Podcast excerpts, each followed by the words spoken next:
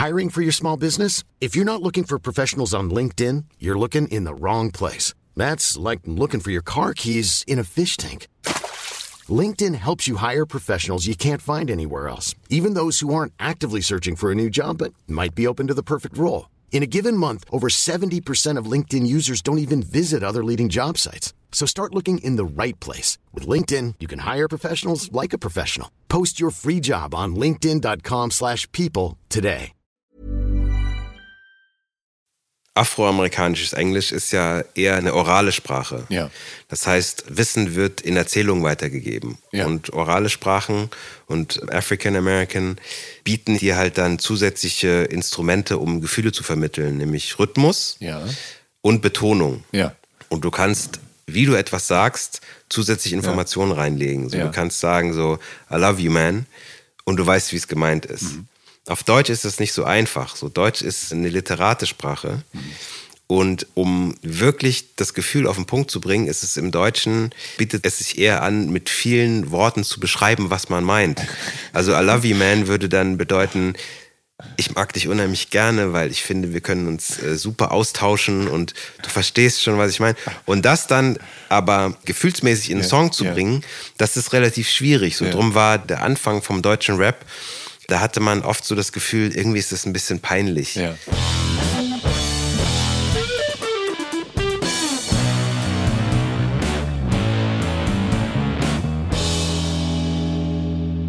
Hallo und herzlich willkommen zu Der Soundtrack meines Lebens. Ich bin Jan Schwarzkamp und ich werde euch in diesem Podcast auf eine musikalische Reise mitnehmen. Eine durch das tönende und klingende Leben meiner Gäste. Mal nerdig, mal erhellend, immer persönlich. Ein Austausch über Popkultur im Allgemeinen und ein Blick aufs Leben durch die Linse der Musik im Speziellen. Viel Spaß mit der folgenden Episode.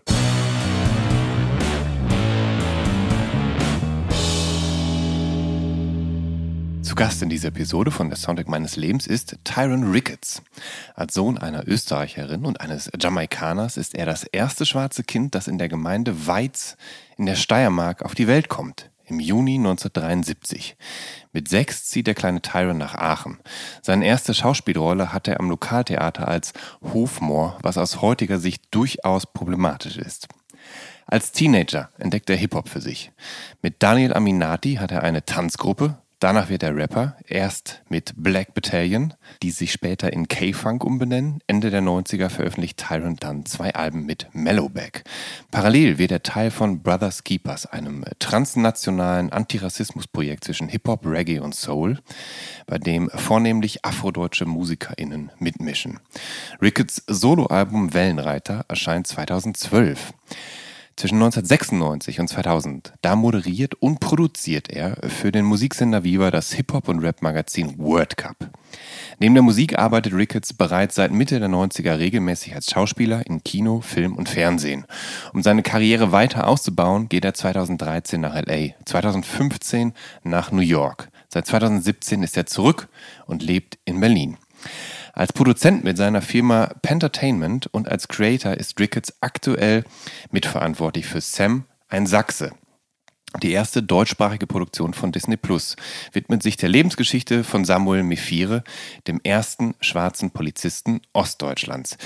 Ricketts hat Mephire auf der Tour der Brothers Keepers kennengelernt. 20 Jahre hat es gedauert, bis aus der damaligen Idee nun eine siebenteilige Serie geworden ist. Ja, und jetzt freue ich mich, Tyron Ricketts hier in der Soundtrack meines Lebens willkommen zu heißen. Hallo Tyron. Ich grüße dich. Ich freue Schön, dass auch. du da bist. Magst du noch ein Stückchen näher ans Mikrofon Ja. rücken irgendwie, wenn das geht? Das geht. Sehr So. gut. Sag mal, Tyron, ähm, bleiben wir direkt bei deinem aktuellen Projekt, ähm, wo du ja äh, Produzent und Creator bist, denn ähm, und zwar bei Sam ein Sachse. Das ist ja, also, und das greift ja viel zu kurz, dass du da produzierst und Creator bist, sondern du spielst auch mit und du produzierst gerade den Soundtrack für die Serie. Wie darf ich mir das vorstellen, diese Soundtrack-Produktion? Wir erzählen ja eine Geschichte, die vor 30 Jahren passiert ist. Ja. Ja, Und ähm, das ist eine wahre Geschichte Ja. aus der Sichtweise von einem, von einem schwarzen Mann, der in, in Deutschland groß geworden ist. Und wir wollen natürlich zu, diesem, zu dieser historischen wahren Geschichte, äh, wollen wir gerne mit der Musik ähm, die Thematik von damals auch in die heutige Zeit spiegeln. Mhm. Und drum war meine Idee schon relativ zu Beginn, also als, auch als wir an den Drehbüchern gedreht haben, äh, geschrieben haben und dann äh, in den Dreh gegangen sind, dass ich gerne mit äh, Musikern, die heutzutage ja. aktuell sind, ähm, einfach deren Take auf diese Geschichte und deren ja. Take auf die, die Themen, die wir in der Serie bearbeiten, musikalisch in die heutige Zeit spiegeln möchte. Ja. Und ähm, das war so der Grundgedanke hinter dem Soundtrack und da bin ich froh, dass wir da äh, neun wirklich gute Musiker gefunden haben, die da mitmachen. Ich wollte gerade sagen, also ich meine, es hätte ja sein können, dass du jetzt quasi die äh, alten Kontakte entstaubst aus Brothers Keepers Zeiten im Zweifel und dann mit äh, den ja, Veteranen aus der Zeit damals zusammenarbeitest oder so. Ähm, aber das wäre natürlich schade, weil es ja genug neue KünstlerInnen gibt, die im Zweifel da eingebunden werden können. Darfst du schon verraten, wer mit dabei ist? Ja, na klar. Also es wird ähm, nächsten, ich weiß gar nicht, welcher Tag das ist, aber am 14. kommt das erste Video raus. Ja. Ähm, das, ist das, ist auch ein bisschen ja, ja. ein Veteran, muss ich sagen, aber nicht aus der Brothers Keepers Zeit, aber wir konnten Megalo äh, gewinnen, äh, einen Song zu machen. Also das wird das erste Video sein, was rauskommt. Dann ähm, haben wir mit äh, Larry haben wir gearbeitet, die auch mitspielt äh, mhm. bei uns im, im, in der Serie. Äh, Ivy Quano hat einen Song gemacht, die ja. kennen manche vielleicht. Äh, die hat bei einer der ersten Staffeln von äh, ähm, äh, The Voice mitgemacht. Mhm. Dann auch ein Veteran ist Roger Reckless. Ja ähm, der ja auch politisch sehr aktiv ist. Ja. Dann haben wir mit Syllable Spill haben wir einen Song gemacht, der sehr, sehr gut geworden ist. Äh, Ansu ist einer von den Jüngeren, Tevin, Baby Joy. Also da sind ja. wirklich ein, ein paar äh, Leute dabei. Jüngere Künstler, aber schon auch ein, zwei Veteranen haben wir schon auch dabei. Aber es ist eben auch so, dass diesmal auch äh, ja, äh, Frauen mit rappen dürfen oder mit musizieren dürfen. Bei Brothers Keepers war das ja schon eher schon ein ziemliches Jungsding damals, ne? Äh, nicht wirklich. Also ja? Äh, das Jungsding erscheint so, weil ja. die Single Adriano Letzte Warnung, mhm. die hat halt am meisten Öffentlichkeit bekommen. Ja. Aber es gab äh, zu Brothers Keepers parallel auch Sisters Keepers. Mhm. Da gab es ein Video mit Liebe und Verstand hieß das. Äh, und auch auf den zwei Alben, die rausgekommen sind, äh, die beide Brothers Keepers hießen, waren aber auch äh, Sisters, äh, ja. Äh, Sisters Keepers dabei. Ja. Also es war schon damals auch äh, männlich und weiblich. Okay, na gut. Dann, äh, dann habe ich dir nichts vorzuwerfen. Ähm, aber ist das so, hast du, ich meine, du hast natürlich von damals wahrscheinlich noch viele Kontakte. Ich meine, du hast halt äh, als Moderator bei Viva gearbeitet, du hast äh, lange Musik gemacht, du bist lange als Schauspieler aktiv und produzierst. Hast du da so zum Teil dann auch ältere Kontakte so entstaubt, um dann Leute zu gewinnen für dieses Projekt, so, so dass du halt irgendwie, keine Ahnung, Leute angerufen hast, mit denen du lange nichts mehr zu tun hattest? Hm, lass mich mal überlegen. Also, ähm, ja, äh, ich habe hätte gern mit Sammy auch was gemacht, mhm. zum Beispiel, aber ja. das hat sich dann zeitlich, ist sich das nicht ausgegangen. Ja. Ähm, äh, Joy äh, Denalane spielt auch mit ja. in der, in der, äh, in einer der Folgen ähm, und hat für diese Szene auch einen Song beigesteuert. Mhm. Den gab es aber schon. Ja. Also sie hat keinen extra Song äh, äh, gemacht für die Serie, aber das war natürlich auch noch ein Kontakt von früher. Ja. Und auch mit Larry habe ich schon mal zusammengearbeitet. Also das hilft dann natürlich, wenn man ja. die Musikszene ein bisschen kennt und dann auch ähm, später in der Umsetzung, also Universal äh, wird den Vertrieb machen mhm. dafür. Das kommt auf Hollywood Records raus. Das ist ein Disney-eigenes Label. Ja. Und dann, äh, wenn man dann irgendwie bei Universal reinrennt, dann kennt man natürlich auch noch die Leute von früher. ja. Ja. Ne, dann sitzt dann der Chantal und ein Neffi und so. Also das hilft schon, wenn man in verschiedenen Welten unterwegs gewesen ist. Und auch fürs Produzieren, ähm, ja, ist das ja auch ein bisschen, das ist ja Produzieren. Mhm. Ne? Also Leute zusammenbringen, zu ja. schauen, äh, welches Team von welchen Menschen kann da die beste Geschichte erzählen. Mhm. Lass uns mal jetzt in deine Vergangenheit reisen, denn ähm, du bist in Österreich geboren. Hast du eine, eine, eine frühe musikalische Erinnerung aus deinen ersten sechs Lebensjahren in Österreich, oder? Ja, die habe ich, ähm, weil meine beiden Eltern beide Musik sehr, sehr gerne mochten. Ja. Teilweise unterschiedliche Musik. Also ich kann mich erinnern, ähm, von meinem Papa war, ähm, ging das mehr in so eine Jazz, Funk und Soul-Richtung. Ja. Also da lief sonntags liefen ähm, die ganzen Blue Note-Sachen rauf und runter. Ja. Ähm, Coltrane, Mill Jackson, so was es da alles so gibt. Und ähm, da kann ich mich auch heutzutage, wenn jetzt was kommt aus der Zeit, dann entstehen halt auch noch, entsteht so eine emotionale Verbindung. Ne? Ja. Genauso ähm, habe ich selbst noch ein Album zu Hause von Curtis Mayfield, Superfly. Mhm. Das kam so alles halt 72, 73 raus in der Zeit. Und das lief von meiner, von meines Vaters Seite rauf und runter. Meine Mutter selbst war damals ähm, Musikmanagerin. Ja. Und die hatte ähm, eine Band gemanagt und war äh, zu ihren Lebzeiten sehr stolz darauf, dass sie es geschafft hat, als erste Managerin für eine österreichische Band einen deutschen Plattenvertrag zu verhandeln, bei der EMI damals. Und das war so eine, wie hieß die, Turning Point hieß die Band. Und das war so ein bisschen Singer-Song, Country, Ja. Trucker Ja. Musik. Und das war dann so eher die Musik von meiner Mutter. Mhm. Und wenn man dann irgendwie auf die Alm gefahren ist am Wochenende, dann kam halt so Buschenschankmusik, also Ziehharmonika und was halt da in Österreich so auf der Hütte so läuft. Also Ja. da gibt's verschiedene äh, Erinnerungen an Musik aus meiner Kindheit. Das, also das ist ja wirklich äh, reichhaltig und sehr breit gefächert. Vor allem, ich meine, du warst natürlich sehr jung da und ähm, dass da überhaupt so viel hängen geblieben ist, ist natürlich, natürlich ganz interessant. Ähm, hat die Musik der Heimat deines Vaters, also Ska und Reggae und Dancehall, eigentlich irgendwann eine Rolle für dich gespielt? Also gerade an Bob Marley kommt ja eh kaum jemand vorbei, aber der stammt ja, stammt ja nun mal eben auch von Jamaika, aus Jamaika. Ja. Von, sagt man von oder aus eigentlich? Äh, ich meine, es ist eine Insel. Ja, kann man vielleicht beides sagen, ich Ja. weiß es nicht. Aber hast du da, hast du da dann je so, so, so mal nachgeforscht, ob die, die Musik aus der Heimat deines Vaters, ob das so deins ist? Ja, also mein Vater selber hat kein Reggae gehört. Mhm. Ähm, und war auch kein Rasta. Ist auch nicht so, dass jetzt jeder auf Ja, ja, Jamaika ne, irgendwie das- Rasta ist oder Dreads hat. Ja. Ähm, und dann muss ich sagen, in meiner Kindheit, da war Reggae-Musik, also jetzt abgesehen von, von den, den etwas poppigeren Ja. Erscheinungen, das war nicht so die Welt, in der ich mich bewegt habe. Ja.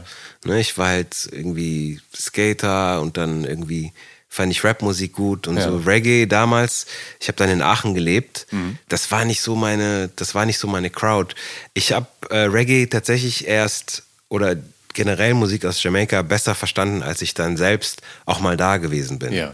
Also ich glaube, das ist eine Musik, die kann man, wie bei so vielen Musikformen, finde Ja. ich, kann man wirklich sehr viel besser verstehen, wenn man auch mal da gewesen ist und ähm, ja auch, auch die, die Einflüsse sieht und erlebt, die diese Musik schaffen.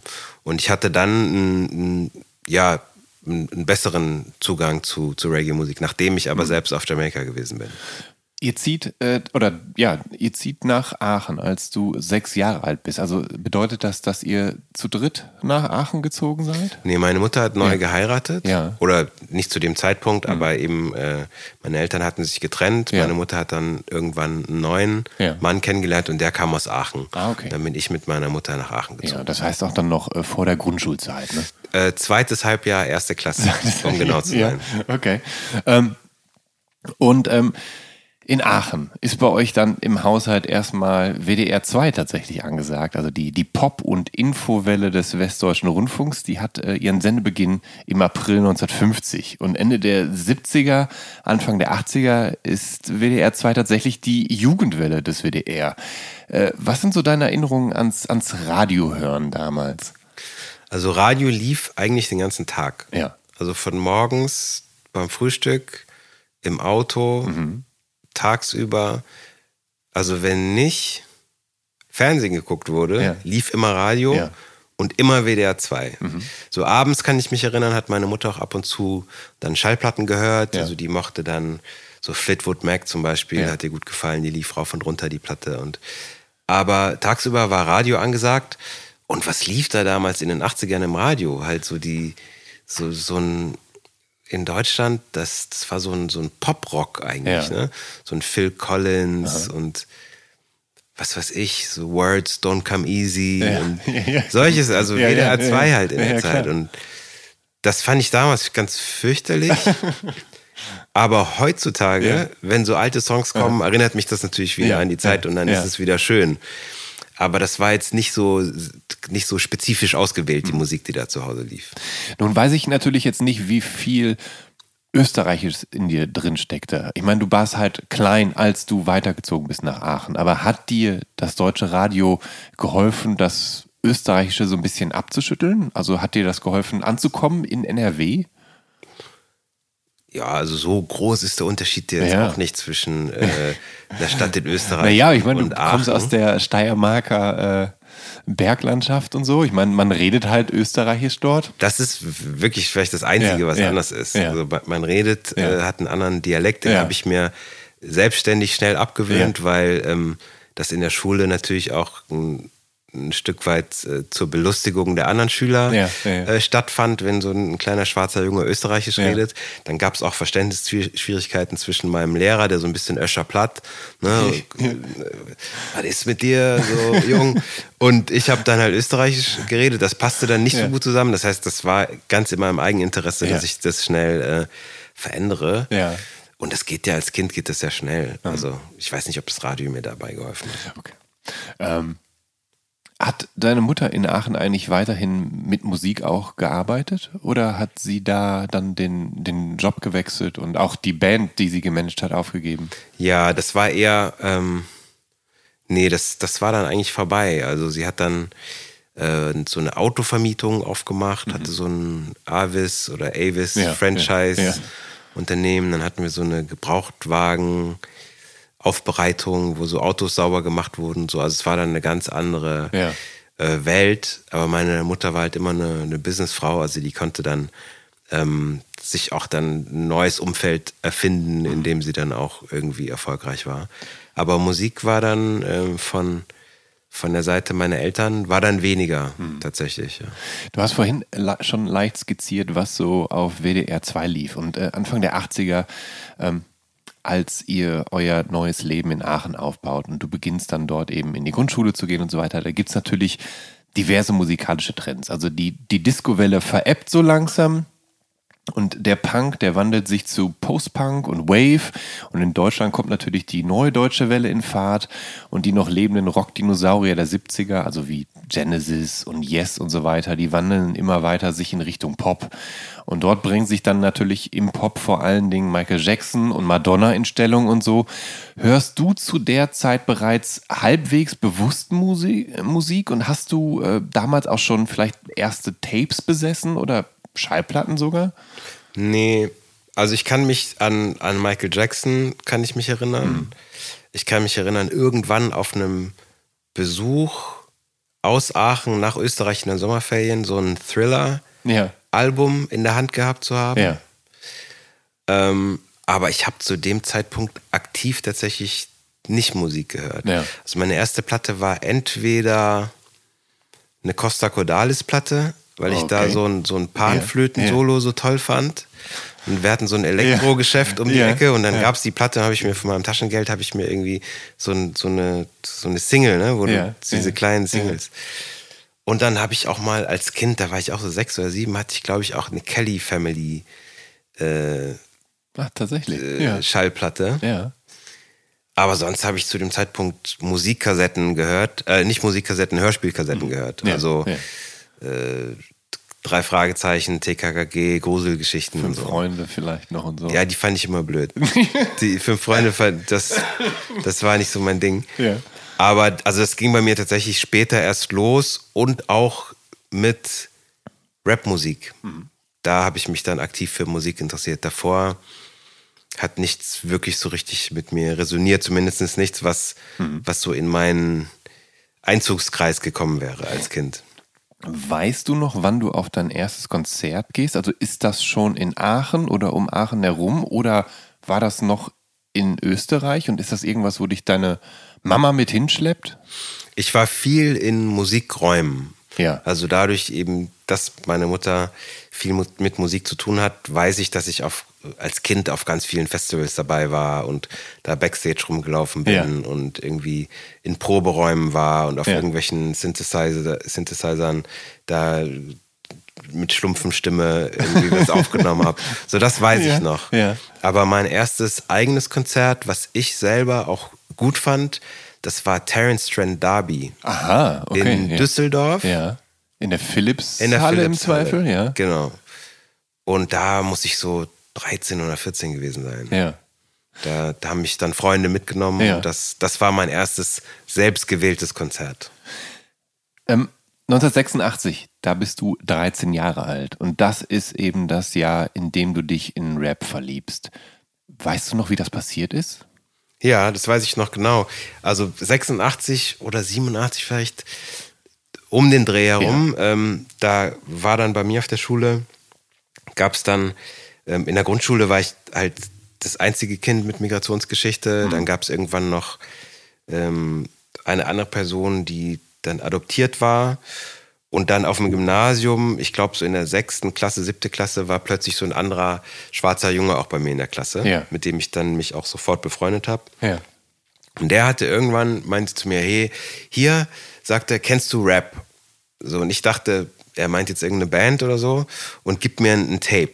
Und er hatte dann von einem Freund, von der wiederum von einem anderen Freund was bekommen hat, so ein Mixtape gekriegt, wo die unterschiedlichsten Rap-Songs drauf waren. Dann habe ich mir das auf meinem Walkman angehört und dann war ich so, das hat mich wie, als wenn mich der Blitz getroffen hätte. Da hatte ich so das Gefühl, so, okay, das ist es. So, das ist mein Ding. Und ab dem Moment war ich halt Rap-Fan. Ja. Krass.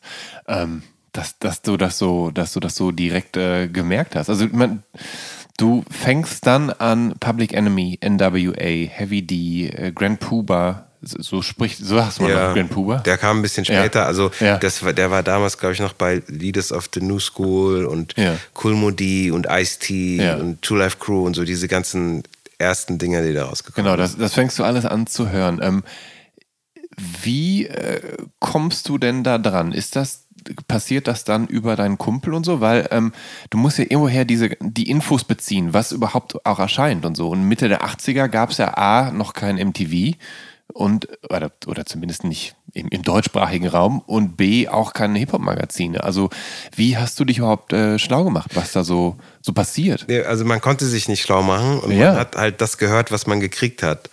Und man hat die Musik bekommen damals über Mixtapes. Ja.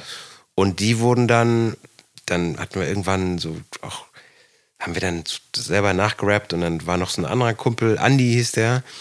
Und sein Cousin war in Braunschweig, glaube ich, bei Such a Search. Ja. Hieß die Band dann. Ja. Olli hieß der. Ja, So, und Olli hatte irgendwie Bezug nach Amerika und der hat immer Mixtapes bekommen. ja, Und dann hat Andy die Mixtapes von Olli kopiert und die dann nochmal kopiert. Und das waren dann so unsere ersten Einflüsse. Aber da wussten wir natürlich erstmal auch nicht, wer das ist. Ja. Rapper sagen zum Glück alle drei Sätze, wer sie sind und wie sie heißen. Das heißt, du, du konntest dann zumindest die, Ja. die Kapelle feststellen. Ja.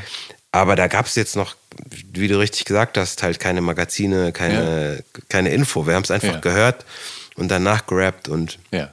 dann langsam äh, kam dann irgendwann, ich glaube, die erste Sendung, die wir gesehen haben im Fernsehen, war Tanzhaus Mhm. auf Tele 5. Und da gab es ab und zu Rap-Videos. Ah, Das war, glaube ich, noch vor MTV. Ja. Und dann gab es dann irgendwann auch einen Plattenladen in Aachen, wo man dann reinhören konnte in neue Sachen. Ja. Ne, guckt, welches Cover findet man Ja. geil, hört Ja. rein.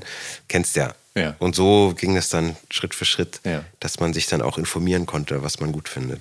Aber wie, wie hat denn, wie kann ich mir denn diese Aachen-Braunschweig-Connection vorstellen? Also war Such a Search Olli dann cool genug und hat, hat seine Tapes quasi kopiert und die dann weiter nach Aachen geschickt? Oder? Genauso wie ich es gesagt habe. Ja. Der war halt mit Andy cool und Andy hatte dann die Tapes und wir haben es von Andy aufgenommen.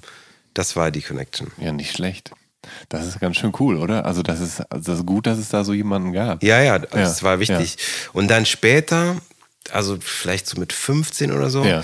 dann habe ich parallel zu ähm, der, der Rap-Band, also Black Street Battalion hieß es. Ach so, Ja, ja, ja. okay. Ist ja, aber egal. Ja, Da kam das, ja ich, was hatte, raus. ich hatte im Internet Black Street Battalion, Ja. aber ich könnte schwören, dass du mir Black Battalion Vielleicht. notiert hast tatsächlich. Das, vielleicht habe ich es weggelassen oder es vergessen. Und dann dachte ich, im Internet ist es vielleicht Ja, falsch, ja, weil es ja. ja auch die Band Black Street gibt tatsächlich. ja, ja. die ja. gab es aber damals noch Ja, nicht. die gab es damals Ja. noch nicht, das stimmt. Ähm, da hießen die noch New Edition. Ja. Ah, okay. ähm, wo ich denke, genau, also parallel zu, dem, zu den ersten Rap-Versuchen, Ja, ja. wir hatten so ein Four-Track-Gerät, ne? Ja. das war jetzt auch nicht gut oder so, was Ja. wir da gemacht haben. Aber parallel dazu äh, gab es halt auch eine Tanzgruppe Mhm. in Aachen. Wir haben so Hip-Hop-Tanz gemacht. Da war auch Daniel Aminati dabei Ja. und Eric und Tracy und wie sie alle hießen. Ja. Charlie, da waren so ein paar Holländer noch, weil Aachen ist ja an der holländischen Grenze. Ja. Und äh, mit dieser Tanzgruppe sind wir dann oft am Wochenende, da war ich so 15, 16, eben auch in die Ami-Clubs gefahren. Weil es gab in Übach-Palenberg, Mhm. Ja. in Geilenkirchen, in Herlen, also so im, im Umfeld von Ja. Aachen gab es eben ähm, amerikanische Airbases. Ja. Und die hatten dann immer ihre Clubs, wo man eben weggehen konnte. Und Ah. das waren halt Hip-Hop-Clubs. Das heißt, dann kam da so ab 15 kam dann dieser Einfluss noch dazu. Ja. Ah. Sag mal, üben Hip-Hop und Rap eigentlich auch so einen Einfluss auf dich aus, weil es vornehmlich Musik von Schwarzen ist? Also spendet dir deren Musik Identifikationspotenzial? Ja, auf, auf jeden Fall. Also zu dem Zeitpunkt, ähm, wo Rap in mein Leben kam, da gab es keine anderen Menschen, die so aussahen wie ich Ja. äh, im, in, in, der, in der öffentlichen Darstellung Ja. von Deutschland. Da gab es Roberto Blanco ab und zu, der ein bisschen Spaß muss sein äh, Ja. gesungen hat und das war's. Und dann gab es irgendwann 1984, glaube ich, kam Beverly Hills Cop raus wo Eddie Murphy schlecht synchronisiert wurde. Und aber Rap war so für uns die, die authentischste ähm, Darstellung eigentlich von schwarzer Kultur, Ja. auch relativ ungefiltert, also nicht Mhm. erzählt, so von der Mehrheitsgesellschaft quasi, die machen das, sondern das Leute, die früher keine Stimme hatten, hatten plötzlich eine eigene Stimme. Ja, ja. Und das eben auch mit der unheim unheimlichen Kraft, teilweise auch mit einer Wut, ähm, aber eben sehr authentisch und das hat mich absolut angesprochen, auch Ja. wenn ich jetzt sozioökonomisch selbst aus einem ganz anderen Umfeld gekommen Ja. bin, gab es trotzdem die Gemeinsamkeit, dass ähm, ich das Gefühl hatte, schwarze Menschen haben keine Stimme in Deutschland und ähm, ja, Rap hat halt damit aufgeräumt. Und das war auf jeden Fall die Hauptanziehungskraft. Nun ist es natürlich hilfreich, wenn man gut Englisch kann und dann auch eben versteht, worüber da gesungen wird. Ich weiß natürlich jetzt nicht, wie gut du des Englischen mächtig warst, weil du ja auch vor allen Dingen ja auch noch halt gerade erst in die Schule gingst und mehr oder minder dann das, das Englische so nach und nach erst äh, dir drauf schaffen konntest. Und ähm, Public Enemy und NWA zum Beispiel sind ja im Rap-Game schon, naja, der Heavy Shit damals. Also das ist politisch und das ist auch laut und das tritt ein für äh, die schwarze Bevölkerung, die sich alltäglich Drangsal und Rassismus ausgesetzt sieht. Sind das Dinge, mit denen du auch immer wieder konfrontiert wirst zu der Zeit? Auf jeden Fall. Wir hatten äh, zu dem Zeitpunkt in Deutschland noch kein Verständnis dafür. Ja. Weil damals war äh, Rassismus exklusiv äh, Antisemitismus oder Leute, die mit äh, Springerstiefeln äh, durch die Welt gelaufen sind. Ja. Und ähm, wir hatten ja damals hatten wir gar keine gar keine Worte für Microaggressions. So, wir hatten Ja. keine Worte für White Privilege. So, wir hatten keine Worte für Othering und so weiter und so fort. Aber nichtsdestotrotz ähm, hat das natürlich stattgefunden. Und ähm, es war sehr schwierig, das zu erklären. Also ich konnte auch meine eigene Familie schwer erklären, was da passiert, wenn man die Straße runtergeht und irgendwie die, die, die ältere Frau nimmt die Handtasche auf die andere Seite oder im, du wirst irgendwie im, im Kaufhaus verfolgt vom, vom Ladendetektiv, so obwohl du dir vielleicht nur eine Zahnpasta kaufen willst. Ja. Ähm, und selbst wenn Sachen passiert sind, dass ähm, ich musste einmal, hat mich die Polizei gezwungen, irgendwie den, diesen öffentlichen Platz, wo wir Skateboard gefahren sind, von Bierdosen und Zigarettenkippen zu reinigen, obwohl noch 20 andere da waren und ich weder Bier getrunken habe noch geraucht habe. Ja. Ähm, aber wenn ich das zu Hause erzählt habe, gab es da nicht so ein Verständnis, weil ähm, offiziell gab es das ja nicht. Ja. Ne, dann, dann hieß es so, nee, das war bestimmt nicht rassistisch, ähm, du wirst schon was angestellt haben oder also das war einfach kein, das war nicht thematisiert, aber man hat nichtsdestotrotz hat man es ja gespürt. Ja. Ne, es gibt es ja nicht erst seit Black Lives Matter. Und wenn man dann aber Musik hat und, und, und Menschen, die das thematisieren und auch eben mit einer Kraft Naja. und mit einer Aussage so bis hierher und nicht weiter, das ist natürlich, gerade wenn man ein Teenager ist, ist das natürlich äh, ja, Gold wert. Aber guck, du bist pubertierender Teenager und dir schlägt Unverständnis entgegen. Du hast das Gefühl, du, du wirst nicht verstanden mit den Empfindungen und Erfahrungen, die du machst. Und ähm, wird da Rap auch zu einem Katalysator und einem Ventil für dich, um im Zweifel deiner Frust Luft zu machen?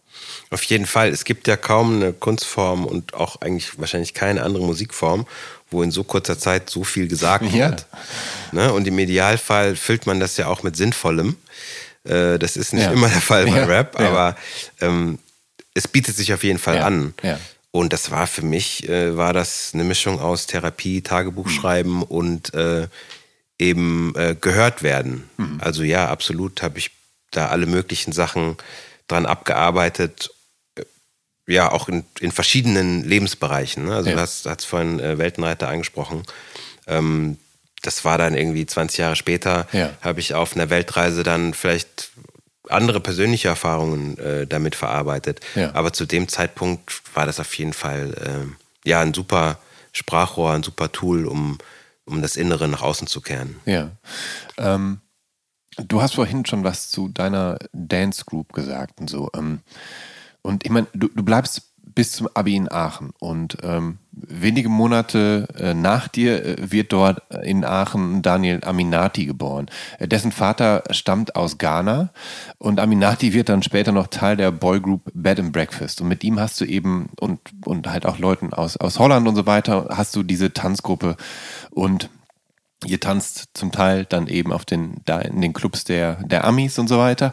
Ähm, wie, wie tanzt ihr denn? Also ist das das, was man heute als Breakdance oder Jazzdance bezeichnet oder so? Oder ist ich und woran habt ihr euch denn da beim Tanzen eigentlich dann orientiert? Weil es ist ja auch nicht so, dass das Medium Musikvideo ja jetzt so wahnsinnig ausgeprägt war, dass ihr euch ständig die heißesten Moves im Fernsehen angucken konntet oder auf YouTube und dann halt halt studieren konntet, wie die sich eigentlich alle bewegen. Wie, wie habt ihr getanzt? Ja, also es war nicht Breakdance, es war auch nicht Jazzdance, Ja. sondern so, also Hip-Hop. Ja, oder Tanz Hip-Hop-Tanz halt, ja. Du musst dir vorstellen, du kennst doch so diese Hip-Hop-Videos, wo im, früher so Background-Tänzer im Hintergrund, Ja, ja. die dann so die gleichen Moves gemacht haben. Also es war schon von, von so Popping und, und Locking inspiriert. Popping und Locking, Also so nennt da- man das, ja? Das ist ja beim Breakdance nicht, wenn du auf dem Boden äh, äh, Sachen machst, sondern die Aha. so Roboterbewegungen und so. Ne?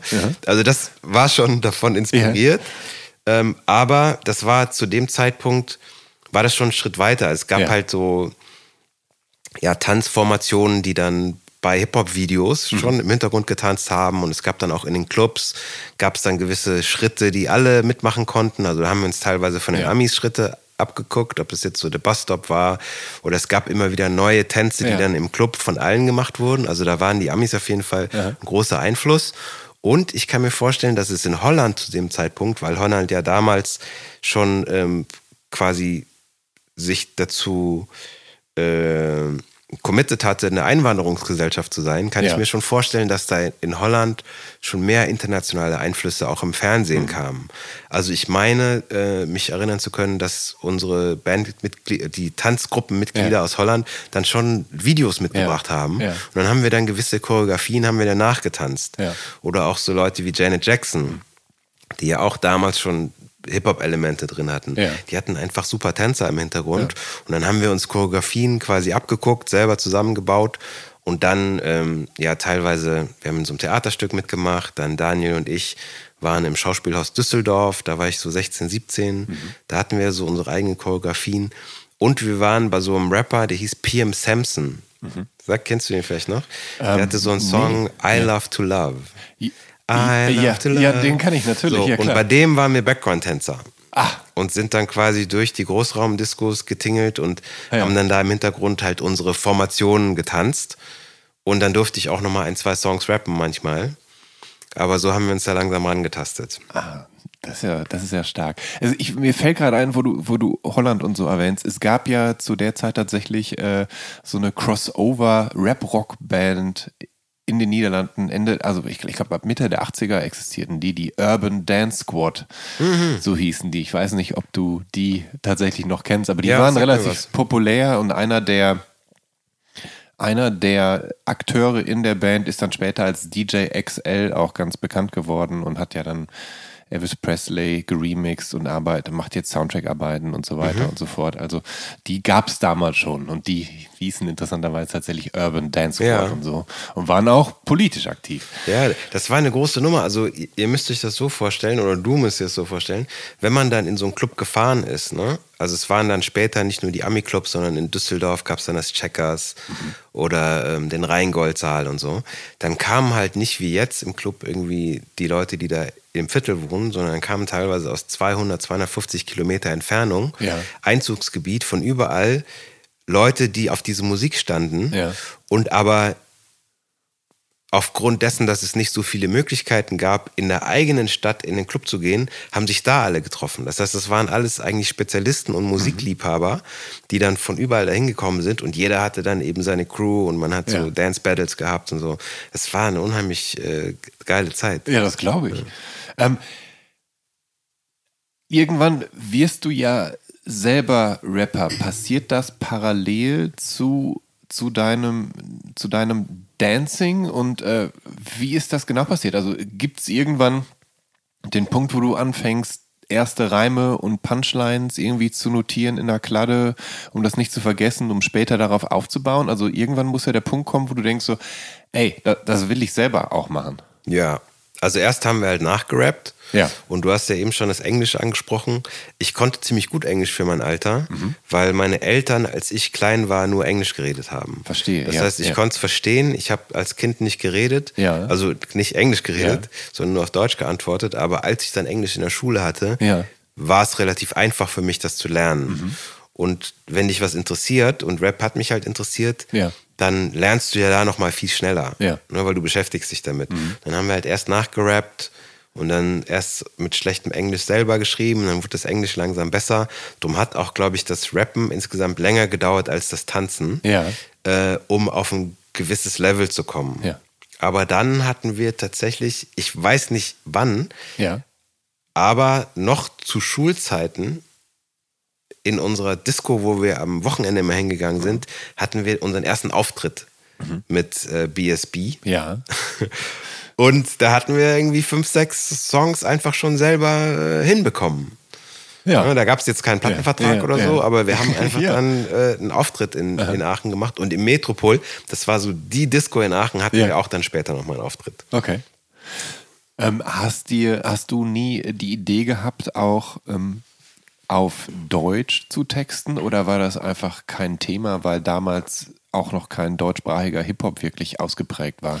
Das gab es damals nicht. Nee. Also es gab keinen deutschen Rap und ähm, ja, nicht Hip-Hop, genau. Rap natürlich, ja. Und es ja. ist auch ähm, sehr viel schwerer auf Deutsch zu rappen als mhm. auf Englisch, weil ähm, also gerade ähm, afroamerikanisches Englisch ist ja eher eine orale Sprache. Ja.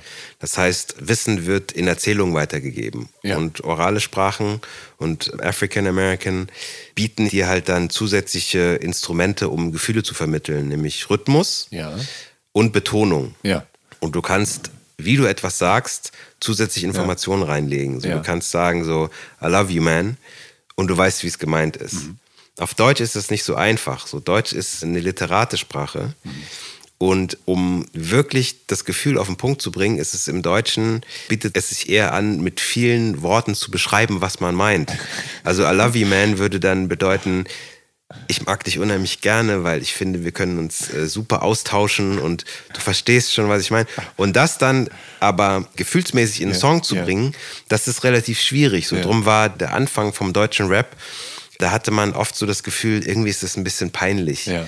Und es ist nicht so richtig cool. Ja. Und ich glaube, dass es einfach ein paar Jahre gebraucht hat und auch ähm, vor allen Dingen durch ähm, den Einfluss auch von Menschen mit Migrationshintergrund, die dann auch die Sprache verändert haben, die im Rap benutzt wird und das dadurch wieder eher zu einer oralen Sprache gemacht haben, Ja. plötzlich kam dann auch wieder mehr Gefühl rein. Ja. Also es gab dann ja so fantastische Vier-Rap, dann gab es so Studenten-Rucksack-Rap Ja. und dann wurde Rap wieder ein bisschen echter. Ja. Wenn du weißt, ein bisschen weniger intellektuell, ein bisschen mehr so emotionsgetrieben. Und da waren wir halt noch nicht zu dem Zeitpunkt. Ja. Also damals gab es Ja, keinen deutschen Rap Ja, und da haben wir halt Englisch gerappt. Ja. Ähm, deine erste Crew ist die Blackstreet Battalion. Ja. ja. Und ähm, ein ziemlich martialischer Name eigentlich. Ich nehme an, dass ihr im Zweifel stark von Public Enemy beeinflusst wart oder was steckt dahinter? Also waren wir, aber die, die tatsächliche Geschichte ist tatsächlich, die ist ganz anders, weil ähm, natürlich waren wir davon beeinflusst, aber wir hatten ja eigentlich keine Ahnung, so was das so heißt. Wie gesagt, wir sind in Aachen aufgewachsen, Ja, ja. uns ging es gut und Ja. so. Aber das hat uns natürlich beeinflusst. Und dann weiß ich, den Namen haben wir ähm, so ähm, gestaltet, dass jeder quasi auf dem Zettel Namen geschrieben hat, Ja. so Worte geschrieben hat, Ja. die man cool findet. Ja. Und dann haben wir die so aneinander gelegt. Mhm. So was halt so in der Reihenfolge irgendwie, so wie man, wenn man ein Kind sich Ja. so einen Bandennamen überlegt, ne? so die toten Hummeln oder so. Ja. Und das waren dann eben die unterschiedlichen Worte und das klang gut und darum haben wir es so genannt. Mehr war es nicht. Alles klar, okay, gut, na gut. Ähm, später benennt ihr euch dann eh in K-Funk um. Ja, das war Ähm. dann auch die erste Platte, die wir rausgebracht haben. Ganz genau. Ähm, und zwar eine Maxi-CD 12-Inch Vinyl. Und ich, wenn ich mich nicht irre, ist das auch der einzige Tonträger, den es von K-Funk gibt. Richtig? Ja, ich glaube, das stimmt. Das war so, ähm, wir haben dann halt, klar, wir haben uns dann weiterentwickelt. Ja. Das wurde dann auch ein bisschen besser und ich hatte dann einen Manager hier aus Berlin, Georg Mhm. Ja. Georgi. Ja. Ähm, der hat jetzt eine Schauspielagentur, das Imperium, also viele werden Georg kennen. Ja.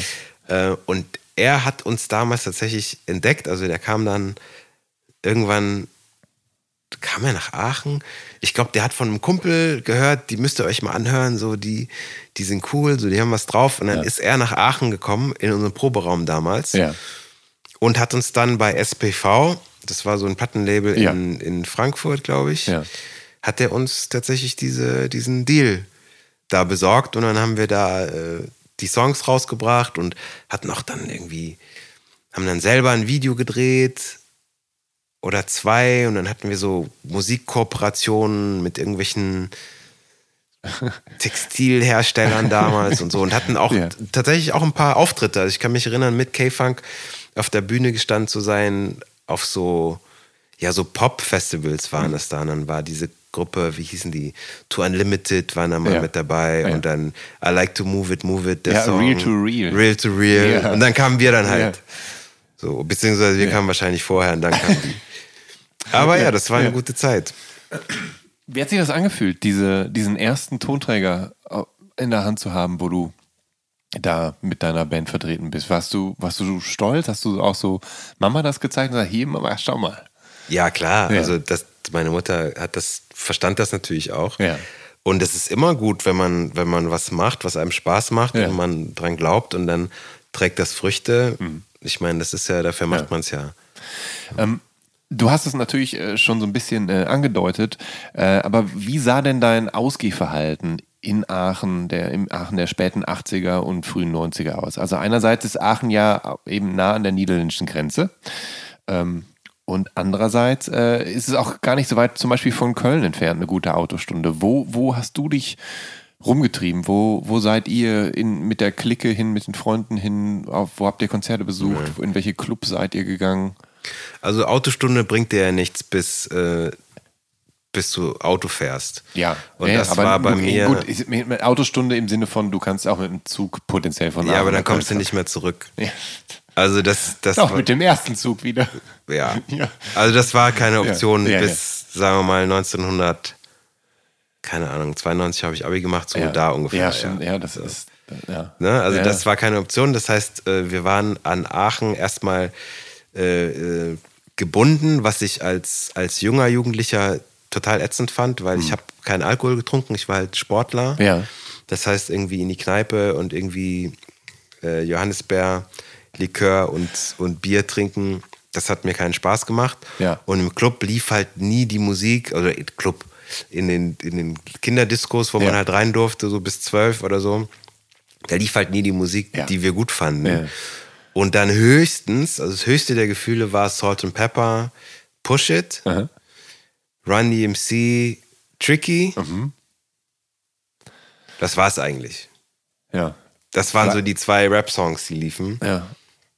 Und sonst war halt so Depeche Mode und äh, Was mit den Beastie Boys? Waren die Beastie Boys vielleicht auch noch da? Waren die Beastie Boys Nee. überhaupt ein Thema für dich? am Rand, Ja. Aber nicht in Aachen. Das Ja, lief ja, da nicht. ja. Und dann, wie hießen die so, äh, When Will I Be Famous und so, Bros? Äh, ja. Irgendwie sowas. Ja, das lief halt im. Club und dann lief, liefen zwei Rap-Songs. Das heißt, das war wirklich nicht so nicht so äh, befriedigend damals und drum war ich enorm froh dann als wir das selber eben Ja. äh, unsere eigene Rap-Welt uns da gebaut haben und dann eben mit mit der Crew also mit der Tanzcrew Ja. Ähm, dann eben am Wochenende immer in die Ami-Clubs gefahren sind dann auch schon mit 16 Ja. 17 Ja. das war für mich wie äh, Alice im Wunderland, wenn du plötzlich in so eine andere Welt reintrittst. Also das, was du auf dem Kopfhörer hast und in Mhm. deinem Zimmer hörst, plötzlich wird das zur Realität, wenn du in diesen Club reingehst. Ja. Und das war es für mich halt Ja. absolut. Ne?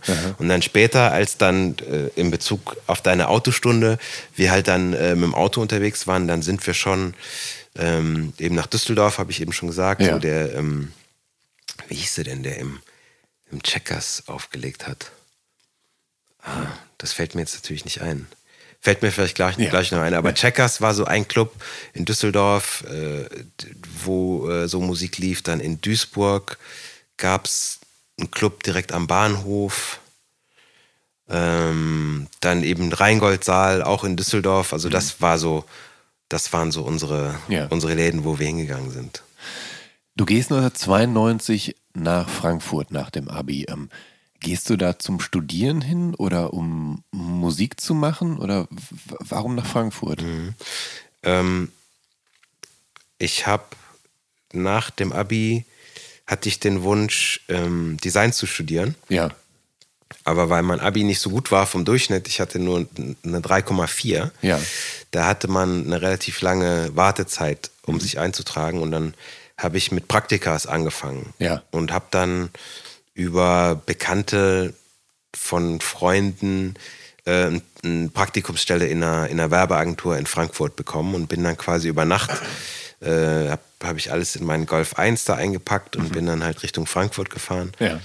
Ähm, und da war der tolle Nebeneffekt, das wusste ich vorher nicht, dass Frankfurt zu dem Zeitpunkt halt im Grunde die am weitesten fortgeschrittene Rap-Szene Deutschlands hatte. Ja. Weil eben Frankfurt im Grunde Klein-Amerika war zu dem Zeitpunkt. Ja. Also da war die Base in der Stadt. Ja. Ja. Und ähm, da waren halt diese ganzen Leute, die man heute auch noch kennt, also ein D-Flame, Ja. ein Assad, äh, ähm, Moses P., der damals mit We Were the Crown unterwegs war, Turbo B., der nachher bei Snap äh, äh, ja, Welterfolg Ja. Ja. Äh, erzielt hatte, ähm, der Germ, Roy Marquis, Is und Ton, äh, äh, Fast Age, also Hassan, Templar, Shima, diese ganzen Leute, ähm, die waren damals schon aktiv. Ja. Und ähm, da bin ich plötzlich aus dem verschlafenen Aachen Ja. nach Frankfurt gekommen und habe mich da plötzlich so im, im Herz der deutschen Hip-Hop-Szene eigentlich zu dem Zeitpunkt äh, wiedergefunden. Ja. Und dann war ich tagsüber halt in, in meiner Werbeagentur und habe da irgendwelche Lindhasen gemalt. und abends äh, war ich dann halt Rapper. Ja. Das, das heißt, ähm, man hat dich dann da auch irgendwie aufgenommen und akzeptiert anscheinend. Das muss man sich ja verdienen Ja. beim Rap. Ja. Ne? You can't ask for respect, you have to Das earn your respect. gab es dann so, so, so Freestyle-Battles und sowas, wo du Ja. dann antreten musstest gegen andere Rapper? Ja, also Freestyle-Battles, aber einfach auch im Club. Ne? Dann, Ja. ist, dann hat so ein neuer Club aufgemacht. Ja. Äh, Also es gab zum einen das Funkadelic, also die, dieser ganz, ganz berühmte Hip-Hop-Laden in der Innenstadt. Es gibt doch gerade im Internet gibt so eine Doku über Rap in Frankfurt, die kann man sich mal angucken. Ah, okay. Da Ja. sieht man das alles. Ja. Ähm, da gab es Auftritte, dann gab es aber auch das Nachtleben dann plötzlich und das Cookies. Ja. Und dann gab es dann teilweise so Open Mic Sessions. Also dann geht halt einer zum DJ, dann legt der Beats auf, dann fängt einer an zu rappen und dann musst du dich halt trauen und auch hochgehen Ja. und dein Ding machen. Ja. Und so kommst du dann irgendwann rein. Ah, Das hast du irgendwann dann mal gemacht. Irgendwann kam, Musst du ja. Hast du dir einen Ruck gegeben und dann dachtest, boah, okay. Ja, ja, na klar. Ja. Ich meine, wenn die anderen das äh, können, dann kann ich das auch. Ja. Und Kannst du dich noch daran erinnern? Ich meine, ich hätte mir vor Schiss in die Hose gemacht wahrscheinlich. Ich meine, man, du musst ja auch aus deiner Comfortzone raustreten. Ich, wobei andererseits, ich meine, du durchs Tanzen hattest du natürlich schon, wusstest du schon im Zweifel, wie es ist, vor Publikum zu stehen, nicht wahr? Ja, schon und also das ist, das ist aber ja Rap und Hip-Hop. Ja. Es ist ja Competition. Ja. Es ist ja ähm, sich was trauen. Ja. Das ist ja der, der Kern dieser ganzen äh, Kultur. Ja. Ne? Rauszutreten, zu zeigen, so dass man vielleicht was besser kann oder auch was kann. Und also wenn man das da keinen Bock drauf hat, dann kann man, kann dann muss man was anderes machen. Ja. So und drum, Ja. klar ist man aufgeregt und kurz bevor man dann dran ist Mhm. äh, oder sich da hinstellt und auch will, dann klopft Ja. das Herz und du hörst es im. Ohr und so. Aber so ist es halt. Und dann, man darf vielleicht nicht vergessen, so Angst ist ja was, was jeder Mensch verspürt. Mhm. Aber dann gibt es halt den Unterschied, ob man sich davon abhalten lässt oder ob man es halt macht. Mhm. Ja. So und Mut ist ja nicht angstfrei zu sein, sondern Mut ist Angst zu haben und es trotzdem zu machen. Ja. Das ist schön gesagt. Äh, Wir haben vorhin schon über deine 1994 erschienene Maxi-CD, Schrägstrich 12-Inch Maxi, äh, For Everybody Who's, äh, who's Ready to Dig von K-Funk geredet. Tatsächlich ist der allererste Tonträger, auf dem du zu hören bist, aber der erscheint 1993. Das ist eine Compilation namens Raw and Uncut, Hip-Hop Volume 1, auf der Rapper und auch eine Rapperin mit, ich weiß nicht, ob man so sagt, äh, transnationalen Hintergründen vertreten sind. Du bist Teil des Tracks Four Pack Flavor Ja, ja, von einer Crew gleichen Namens. Ja. Und es ist dein erster Auftritt offensichtlich auf einer Platte. Ich habe das Gefühl, du hast es ganz vergessen, aber weißt du noch, wie es dazu gekommen ist? Ja, also ich habe das tatsächlich in meinem Kopf, äh, dachte ich, dass Ja. ähm, K-Funk vorher gewesen ist, Ja. aber das stimmt, ich bin nach Frankfurt nochmal nach Aachen zurück und Ja. da ist, ist das passiert. Das war genau in diesem Umfeld, das ich eben erzählt habe. Ja. Mhm. Ne? Also da gab es Roy Marquis, der war damals DJ und der hat ähm, Rough and Raw, Ja. das, die Plattenfirma aufgemacht Ja. und da kam halt ein Sampler raus, wo verschiedene äh, Frankfurter Künstler eben da was aufgenommen haben. Mhm. Und da äh, ja, hatten wir so eine, ein Projekt. Es war Aisha Abdallah, ihr Bruder Ismail, der leider verstorben ist mittlerweile. Äh, Shima, Mhm. äh, der auch danach noch viel Musik gemacht hat. Und ich, wir hatten halt dann diese, diese Vierergruppe. Ah, okay. Und da haben wir, glaube ich, den Ja. Song dann aufgenommen. Ja. Du bist Praktikant dieser Designagentur und du äh, so gehst so oder, oder, oder fasst so ein bisschen Fuß in, in der Frankfurter Hip-Hop-Szene. Aber 1994, da gehst du schon nach Köln wieder. Äh, mit welchem Ziel? Also war dann die Wartezeit quasi vorbei und konntest du da dann endlich das Studium antreten, was du antreten wolltest, oder hattest du ganz andere Pläne dann? Ja, ich hatte dann irgendwann ähm, zwei Jahre später auch ein bisschen die Nase voll, auch so Ja. von in den Werbeagenturen arbeiten und Ja. so. Dann hatte sich auch dieser, dieser Großstadtglanz von Frankfurt hatte sich dann so ein bisschen verflüchtigt für Ja. mich. Und warum ich dann wieder zurückgegangen bin, ich bin erst wieder kurz nach Aachen, Ja. das weiß ich noch. Aber das war es dann auch nicht mehr. Und hätte dann in Darmstadt studieren können. Ja. Also dann, da habe ich so einen Aufnahmetest gemacht. Aber ich weiß noch, als ich da nach Darmstadt reingefahren bin von der Autobahn, du siehst es ja nicht von der Stadt, von der Autobahn Ja. aus, und dann bist du plötzlich mittendrin. Und dann, also entschuldige bitte an alle Darmstädter, aber ich habe dann wirklich umgedreht und bin wieder gefahren, weil ich mir nicht vorstellen konnte, drei Jahre lang da zu verbringen. Also obwohl ich da hätte anfangen können zu studieren, ich bin nicht Ja. bis in die Uni gefahren. Ich, Ja. ich habe mir das angeguckt, ich so, nee, das will ich einfach nicht. Ja. Und dann bin ich ja nach Köln gezogen, genau. und, Ja. und dann, dann war ich in Köln, beziehungsweise hatte da eine Bude und teilweise noch in Aachen. Ja. Und das war eine ganz spannende ähm, Situation. Ich hatte dann auch durch oder dank äh, besagtem Georg Georgi, der auch ab und zu so Modeljobs für mich so äh, ähm, besorgt hat, weil er damals war er Booker bei erst Berlin Models und hatte dann M4 Ja. gegründet, so eine eigene Agentur. Und der hat mich irgendwann zu einem Casting äh, nach London zu MTV geschickt. Ja, ja. So. Und dann so ein Screentest war das und das verlief ganz gut und ich hatte da so ein, ein Fax zu Hause, wo drauf stand, if there should be a job available, Ja. I would be the first person that gets it. Also wenn Ja, da eine ja. Stelle frei wird, wo ich reinpasse, und da ging es halt auch um Rapmusik und so, dann würde ich diese Stelle kriegen. Und dann kam aber nichts von dieser, ähm, von, von dieser Stelle. Und dann habe ich so einmal im Monat angerufen und dann hieß es so, nee, noch nicht.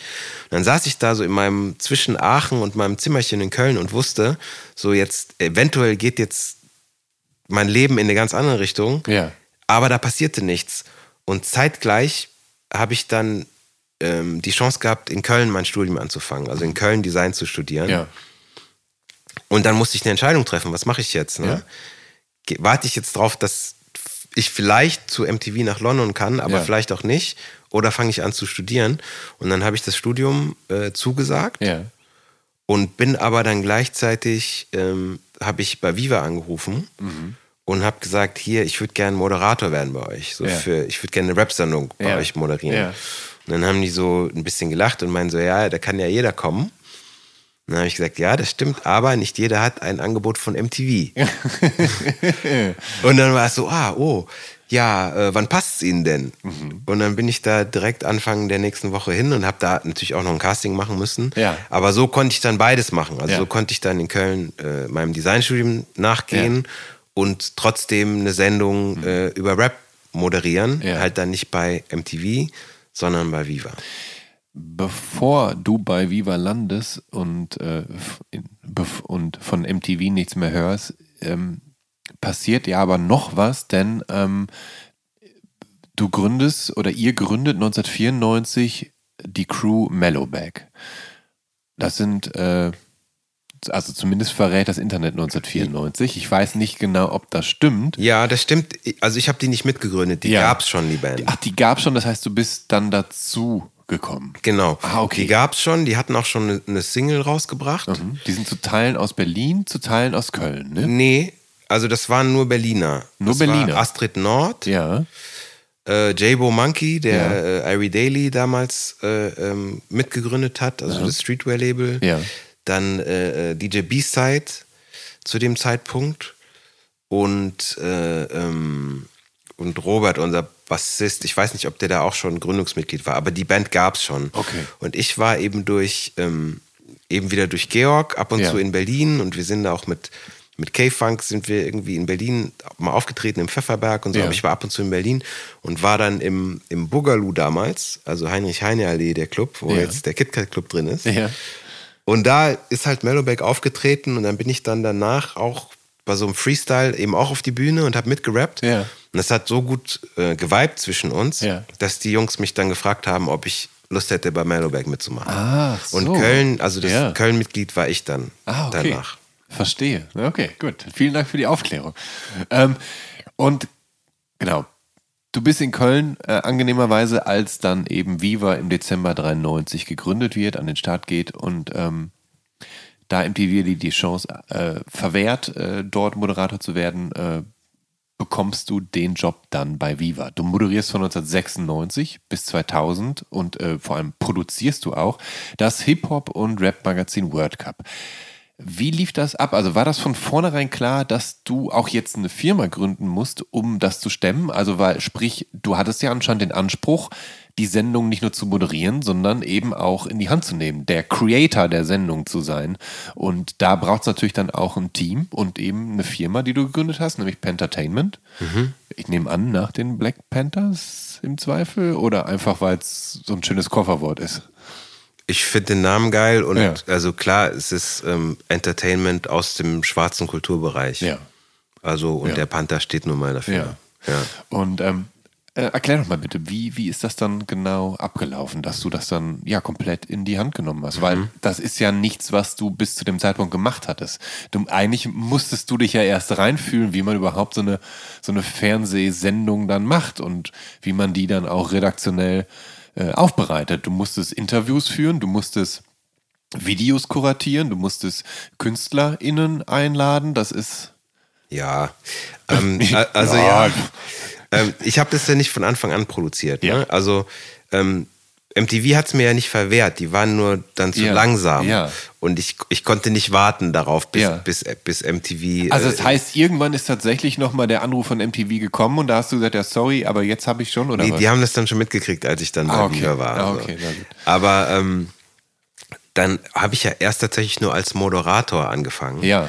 Weil Viva die damals sehr, sehr gute Rap-Sendung Freestyle äh, abgesetzt hat. Mhm. Ja. Mhm. Warum kann ich dir nicht sagen? Die war fremdproduziert, wahrscheinlich deswegen, Ja. dass da Viva zu wenig äh, Geld verdient hat. Das, kann, das weiß ich nicht warum. Jedenfalls haben, haben die dann eine eigene Sendung gemacht und ich hatte dann die undankbare Aufgabe, eine sehr gut redaktionell betreute äh, Rap-Sendung, nämlich Freestyle, zu ersetzen durch so eine im Grunde prompter Video-Ansag-Sendung. Ja. Äh, äh, Sendung. und das war aus verschiedenen Gründen undankbar. Zum einen ist es quali qualitativ halt nicht so gut gewesen wie Freestyle. Ja. Und zum anderen fand, fand ich das total ätzend, irgendwelche vorgeschriebenen Promptertexte Ja. äh, zu irgendwelchen Videos da abzulesen. Ja. Das hat sich nicht gut angefühlt. So. Und auch wenn ich mir so die ersten Sendungen angucke, das war auch nicht cool. So.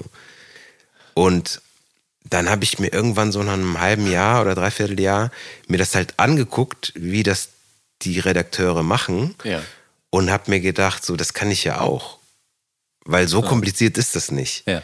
Zu gucken, was interessiert mich, wie kriege ich die Informationen und bereite ein Interview vor Ja. und wie buche ich jetzt so ein Kamerateam. Ja. So, das war ja nicht, ist jetzt ja nicht Raketenwissenschaft, ne? Nö, aber, Und- aber man muss natürlich erstmal reinkommen. Ja, man muss Ja, reinkommen, ja. aber wenn, ich finde, wenn man was macht, was einem Spaß macht, Ja. dann fühlt sich das ja auch nicht an wie Arbeit. Ne? Ich hätte das ja auch umsonst gemacht. Mhm.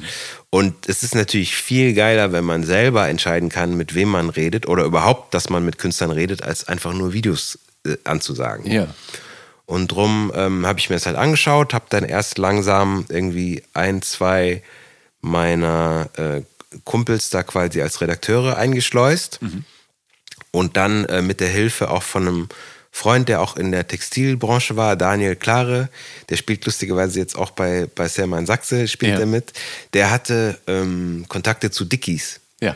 Und diese ganze Streetwear ähm, Textilbranche, die, die hat halt geboomt zu dem Zeitpunkt. Ja. Und dann haben wir mit Dickies quasi einen Sponsor gefunden, der eine anständige Ja. Stange Geld auf den Tisch gelegt hat. Ja. Und dann bin ich damit zu Viva, habe gesagt, hier, die Hälfte könnt ihr behalten.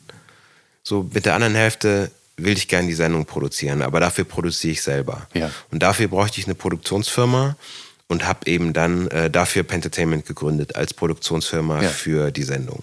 Ah, okay.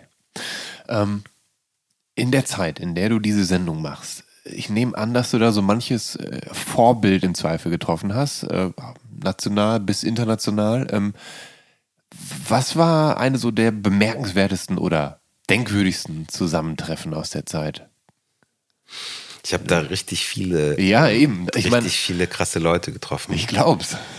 ähm, Du kannst auch, also muss nicht die, also du Nee, kannst auch ich- mehrere ich Na müsste- Namen ich, droppen. Ich jetzt. muss, muss mehrere, Ja. äh, also wenn wir mal international anfangen, dann war das für mich halt unfassbar, wenn man dann jetzt plötzlich so mit einem Ice-Tea Ich wollte es gerade sagen, ja. So, ja. Das war so einer der ersten, die ich gehört habe. Ja. Ne? Und plötzlich trifft man so Ice-T und geht dann noch mit dem in den Club später. Ne? Ja. Und steht dann mit Ice-T da und trinkt irgendwie so einen Drink. Oder ähm, man rennt mit Keras One durch New York und der erzählt dir so die, was so die historischen Spots Ja. für Hip-Hop in New York waren. Ja. So, oder ich hatte dann mal die Chance, Lauren Hill zu interviewen. Und alle waren ja verliebt in Lauren Natürlich, Hill. So. ja, klar. Und dann habe ich mir gedacht, so, was, was, wie mache ich das denn? und wirklich schlaflose Nächte gehabt. Was mache ich Ja. jetzt? Wie mache ich jetzt dieses Interview? How do I make it count? Ja. Dann habe ich mir gedacht, so ich stelle mir einfach vor, ich gehe mit Lauren Hill auf ein Date. Und dann so habe ich das Interview konzipiert. Okay, ja. Und dann Ja. die erste Frage, Ja. die ich ihr gestellt habe, war so, Lauren, with all the work that you do, Ja. you know, you recorded an album, you're on tour, this, that. Tell me, how do you manage to keep looking so beautiful? Das war so die erste Frage. Sie so, oh, habt ihr das gehört? Und ab da ging das Interview natürlich richtig gut. Also das war unfassbar. Dann so mit Common, also damals Common Sense, wenn du den interviewst oder Spear, Sparehead, so eine ähnliche Situation. Du hast Fragen vorgefertigt, du fängst an mit der Person zu reden und du merkst, warte mal, du kannst die jetzt nicht nach so einem Fragenkatalog Ja. äh, äh, abfrühstücken. Du, du musst einfach dich da voll drauf einlassen. Dann habe ich Ja. alle Fragen so weggeschmissen und hab dann sind halt so richtige äh, Unterhaltungen, richtige philosophische Gespräche teilweise äh, Ja. Äh, draus geworden. Mit De La Soul bei denen zu Hause, ähm, Rest in Peace, ähm, mit denen zu Hause ähm, Barbecue im Hinterhof zu machen, so mit Capone Noriega irgendwo durch, durch Queens Ja. zu laufen. Also da sind so viele krasse Sachen passiert. Ähm, das war halt wirklich ein Traum. Ich war irgendwie Anfang 20 und Ja. konnte da irgendwie meine mit meinen Idolen äh, Zeit verbringen und habe noch Geld dafür verdient. Also das war super, aber auch mitzukriegen, wie die deutsche Rap-Szene langsam wächst. Also so ein Dendemann, der war damals 1-2, Ja. da habe ich so ein Mixtape halt gekriegt und habe den dann quasi über das Mixtape in die Sendung eingeladen und Ja. ein MC René. Ja, im René, ein Mixtape namens Bernd oder so. Ja, das, das war ja viel später. schon- So. Ja, ja. Also mit absolute Beginner, dann irgendwie nach ihrem ersten Video waren die bei uns. Also das war schon wirklich äh, toll, so Teil einer Subkultur zu sein, die plötzlich zu einer, die den Mainstream plötzlich übernimmt. Ja.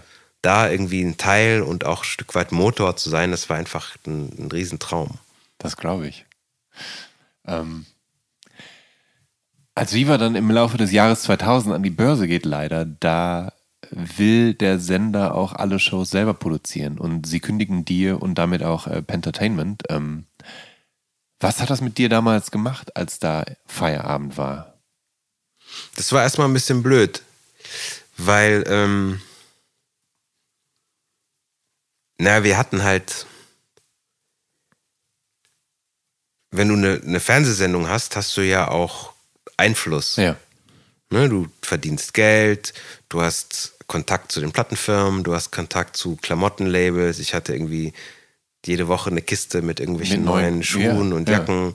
Wenn Jay-Z zu Popcom eine Party in Köln gemacht hat, dann haben wir die gemacht. Ne? Ja. Äh, also mit Pentertainment haben wir die organisiert. Also das war ähm, ja wie so ein, so ein Rausch eigentlich. Ja. Und dann ist das von heute auf morgen vorbei. Ja. Und das war erstmal komisch. Also plötzlich musst du so mit ehrlicher Arbeit dein Geld verdienen. Und irgendwie ein Jahr später macht man dann eben nicht die Jay-Z-Party. Ja. So, also weil im Showbusiness, das ist so ein bisschen trügerisch. Sobald das Spotlight weg ist, äh, bricht auch drumherum ganz viele andere Sachen brechen dann weg. Dann ist man plötzlich so heute gefeiert und morgen irgendwie nicht mehr. Und das war erst, war das unheimlich hart für mich. Und äh, wenn ich das aber retrospektiv äh, mir anschaue, war das wahrscheinlich das Beste, was mir passieren konnte. Ja. Weil ähm, in der Zeit mit diesem Höhenflug, den ich da hatte, da war ich natürlich auch nicht sehr selbstreflektiert. Ne? Und wenn du irgendwie jahrelang das Gefühl hast, alles, was du machst, ist irgendwie super, Ja. Selbst wenn dann jemand kommt, wenn dann ein Freund kommt und sagt, hier so, komm mal klar, so du hast dich da ein bisschen blöd benommen oder so, Ja. das, das kam dann bei, in dem Zeitpunkt auch nicht so bei mir an, ehrlich gesagt. Ja. Weil wenn dir jeder auf die Schulter klopft, Ja. ähm, dann, dann glaubst du das nicht, wenn dich dann plötzlich jemand kritisiert. Und man braucht ja als, als Mensch, du brauchst ja immer die Reaktion deines Gegenübers als Spiegelbild deines Verhaltens. Ja. Und wenn du aber in der, in der Öffentlichkeit stehst und alle sind nett zu dir, auch in Situationen, wo dir wahrscheinlich sonst jemand die Meinung sagen würde, dann verliert man so ein bisschen, ähm, also kann man leicht so diesen inneren äh, Kompass verlieren. Ja. Und ähm, als dann plötzlich alles weg war, das war äh, ein, ein ganz guter Wake-up-Call und auch eine gute Möglichkeit für mich, einfach mich selbst zu überprüfen und mich neu zu definieren. Und dann bin ich auch dann irgendwann, haben wir irgendwie noch zwei, drei Jahre die Firma weitergemacht. Mhm. Aber das hat dann, das wurde dann wirklich auch schwierig. Und dann hat auch das Finanzamt, meinte dann auch, wir hatten so äh, äh Street Promoter in ganz Deutschland. Ja. Ne, wir hatten so Mixtapes verteilt ja. und Sticker und so. Und Dicky-Sticker drauf. genau. So. Ja. Ähm, und dann mein, kam irgendwann das Finanzamt und meinte so, unsere Street Promoter wären ja ganz klar Scheinselbstständige. Und dann hatten wir irgendwie, mussten wir von 250 Promotern im Nachhinein rausfinden, ähm, wo die noch leben, um das quasi zu verargumentieren. Und ja. dann mussten wir trotzdem 80.000 äh, Euro äh, äh, dann Lohnsteuer zahlen und dann hatte ich keine Lust mehr. Ja. Da war ich so frustriert von, von, von dem deutschen Steuersystem, dass ich dann die Firma zugemacht habe, ja. bin nach Berlin gezogen und habe mich auf äh, Schauspiel fokussiert. Mhm und konnte mich da einfach nochmal neu erfinden. Also im ja. Nach Retrospektiv ja. hat mir wahrscheinlich dieser Cut gut getan ja. als Mensch. Ähm, was in der Zeit zum Teil äh, auch passiert, ist, ähm, dass ähm, Mellowback nach zwei Alben so, so ein bisschen ins Stocken kommen, habe ich den Eindruck. Es gibt äh, da einen, es gibt einen kooperativen Song, Tabula Rasa, zusammen mit Freundeskreis und einem damals noch gewissen Mr. Gentleman, äh, der ja hier auch schon zu Gast im Podcast war. Ähm, da gab es dann 1998 einen großen Hit. Ich weiß nicht, ob du schon da Teil davon bist. Natürlich, ne? Da bist ja, du auch Teil von Das ist die erste ja, Strophe. Ja, ja. Tabula Rasa, das, genau. ja. ja. das ist ähm, auf Sekus und, und meinem gedanklichen äh, Mist gewachsen, dieser Song. Und Mellowback, wie gesagt, ist dann kommen dann auch in, ins Stocken zu einer ähnlichen Zeit, als du bei Viva aufhörst. Ist das, war das ein zusätzlicher Tritt in, in die Eier oder, oder, oder ging das? War das, kam das einfach zu mal liegen und das war okay? Das war eigentlich in Ordnung. Also es war auch nicht so, dass ähm, das jetzt von außen nicht weitergegangen wäre, ja. weil wir hatten, wir haben irgendwie zwei Touren gemacht ja. und irgendwie wir sind am Splash aufgetreten ja. und so. Das lief eigentlich alles gut. Das war eher so, dass sich das ähm, von innen so ein bisschen aufgelöst hatte. Mhm. Also wir hatten dann das zweite Album hatten wir mit Akani gemacht. Ja. Ein Rapper aus, also ein amerikanischer Rapper aus New York, der in, in Köln lebt. Und äh, aber das hat sich dann ähm, hat sich dann von innen quasi aufgelöst. Dann haben wir mit Metaphysics nochmal ein paar Songs gemacht, der dann zu Söhne Mannheims gegangen ist, der Rapper. Aber irgendwie war dann nach zwei Alben vielleicht auch schon alles erzählt, was wir als Band erzählen wollten. Ja. Und ich habe zu dem Zeitpunkt auch die Erfahrung gemacht, dass man zwar viele Sachen parallel machen kann, aber nicht wirklich gut. Aha. Und ja. ähm, mein bewusster Fokus war dann tatsächlich auf, aufs Schauspiel gelegt. Mhm. Und ich habe auch gemerkt, dass in dem Moment, wo ich mich selbst innerlich dafür entschieden hatte, ja. äh, Schauspiel zu machen, kamen auch plötzlich mehr Angebote. Ja. Also, und zwar nicht so, dass plötzlich neue Regisseure auf einen zukommen, sondern auch Regisseure, die man schon kannte, ja. Als ob die das irgendwie gespürt hätten, dass ja. man sich jetzt selber, dass man das jetzt ernst nimmt. Ja. Und ähm, ja, das hat sich dann eigentlich relativ gut entwickelt. Wobei wir ähm, an dieser Stelle ganz noch über ein sehr wichtiges musikalisches Projekt reden müssten. Denn am, am 11. Juni 2000, da wird in Dessau Alberto Adriano von drei Nazi-Arschlöchern mit tödlicher Folge zusammengeschlagen. Und aus Solidarität formiert sich das Kollektiv Brothers Keepers, das äh, vornehmlich aus afrodeutschen Musikern besteht. Unter anderem mischen dort Torch und Sammy Deluxe, Afro, Denio von den Beginnern und D-Flame mit. Und du eben auch. Und auf dem ersten Album von Brothers Keepers, Leitkultur, das im Dezember 2001 erscheint, da bist du mit dem Solo-Track Afrodeutsch vertreten. Mhm. Was ist die Geschichte hinter dem Track und der Teilnahme an diesem Projekt? Mhm. Ich hatte den Track schon vorher gemacht. Mhm. Ähm, den gab es schon. Interessanterweise aber dann auf Deutsch, obwohl du. Auf Deutsch, ja. ja. Ja, weil sich da, ähm, zum einen hatte sich Deutschrap weiterentwickelt, ja. zum anderen war das ein Thema in dem ging es ja um mein Leben in Österreich und in Deutschland. Und das war einfach aus meiner Perspektive sinnvoller, das auf Deutsch zu erzählen, weil es Ja. ging ja das deutsche Publikum Ja. an. Ja. Und ähm, naja, das war, glaube ich, sogar der erste, einer der ersten Tracks, wo ich mich dann auch auf Deutsch äh, äh, versucht habe. Und diesen Track gab es schon. Und ähm, aus dem Track hatte ich relativ parallel, glaube ich, zu äh, Brothers Keepers auch einen, einen Kurzfilm äh, gemacht, der Afrodeutsch hieß, beziehungsweise der war, glaube ich, gerade in der Mache. Das, Ja. das lief ziemlich parallel, Ja. wo ich eben mit diesem Rap-Text ähm, die Grundlage für, für einen, für einen ähm, fiktiven, also autobiografisch, aber fiktiv dargestellten äh, äh, Kurzfilm gemacht habe. Und dann kam die Anfrage von Ade, ähm, Ade Bantu, der ähm, ganz klar so der, der, der, der Vater des, des Gedankens ähm, Brothers Keepers Ja. gewesen ist. Der hat dann gefragt, ob ich, ob ich da mitmachen möchte und habe dann auch einen einen Ausschnitt aus Afrodeutsch, weil das thematisch ja genau das gleiche war, äh, benutzt, um bei Adriano letzte Warnung quasi mein, meine, ich glaube, acht Takte oder sowas waren das da, äh, einzurappen. Ja. Also das, das hat thematisch musste das, lag das einfach in der Luft, dass wir Deutschland ähm, darauf aufmerksam machen mussten, dass Deutschland zu dem Zeitpunkt ganz klar auf dem rechten Auge blind gewesen ist. Ja. Und ähm, ja, das war also so wie ich finde eins der kraftvollsten äh, Hip-Hop-Projekte, die, die Deutschland äh, gesehen hat zu dem Zeitpunkt, weil Ja. es zum ersten Mal war, dass da 15 schwarze Männer und dann auch schwarze Frauen mit Sisters Keepers Ja. einfach äh, sich hingestellt haben und gesagt haben, so bis hierhin und nicht weiter. So, das ist unsere Sichtweise der Situation. Schaut doch mal da bitte hin. Tut doch nicht so, als ob alles in Ordnung ist. Ja. Und das hat auch Wellen geschlagen. Also wir saßen mit Tierse zusammen, das wurde in der Tagesschau besprochen. So wir, ja, also das, die Leute haben äh, Brothers Keepers mitbekommen.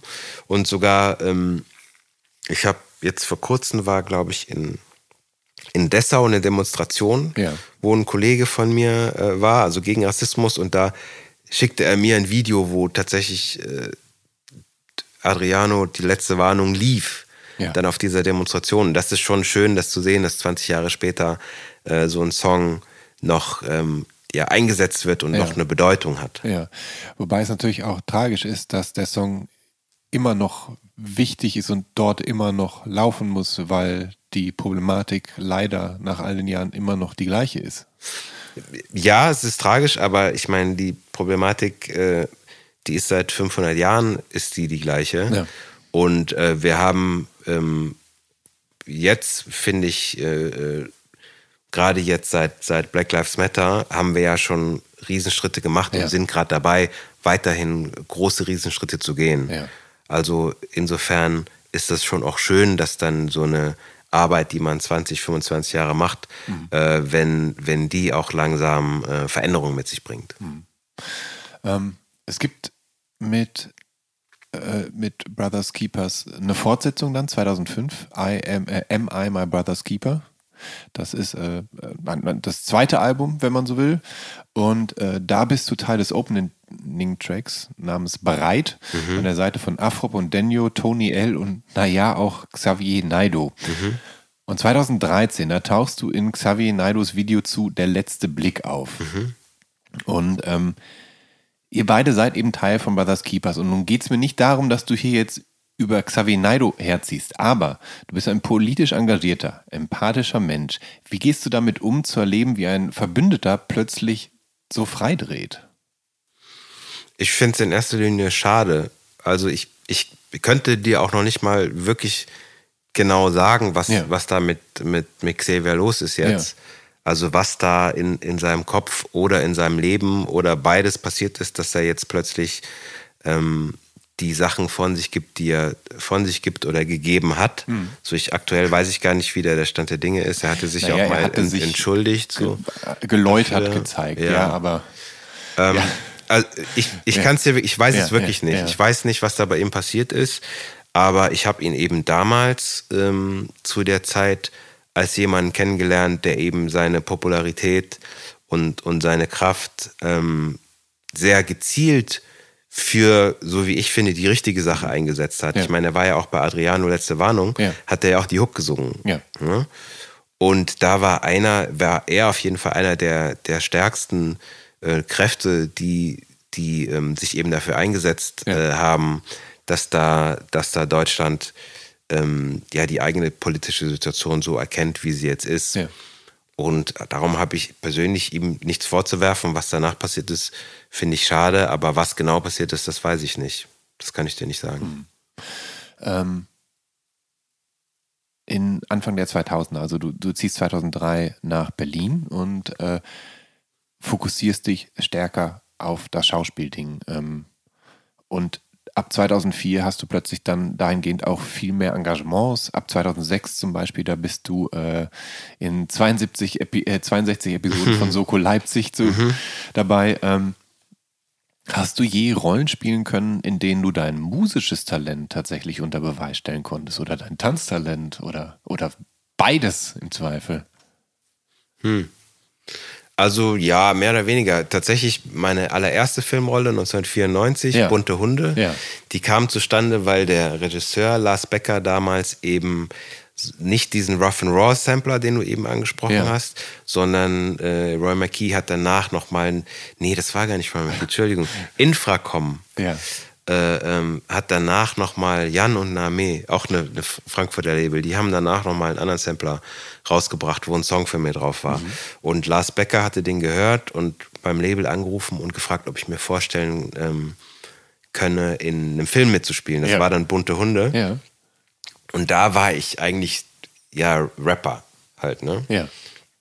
Da habe ich auch ein bisschen gerappt, so in, in einem Film und habe auch lange Zeit in meinen ersten Rollen mich eigentlich selbst gespielt, ne? Mhm. Weil ich habe keine Schauspielschule gemacht, das heißt, ich ja, habe mich dann eigentlich so selber gespielt.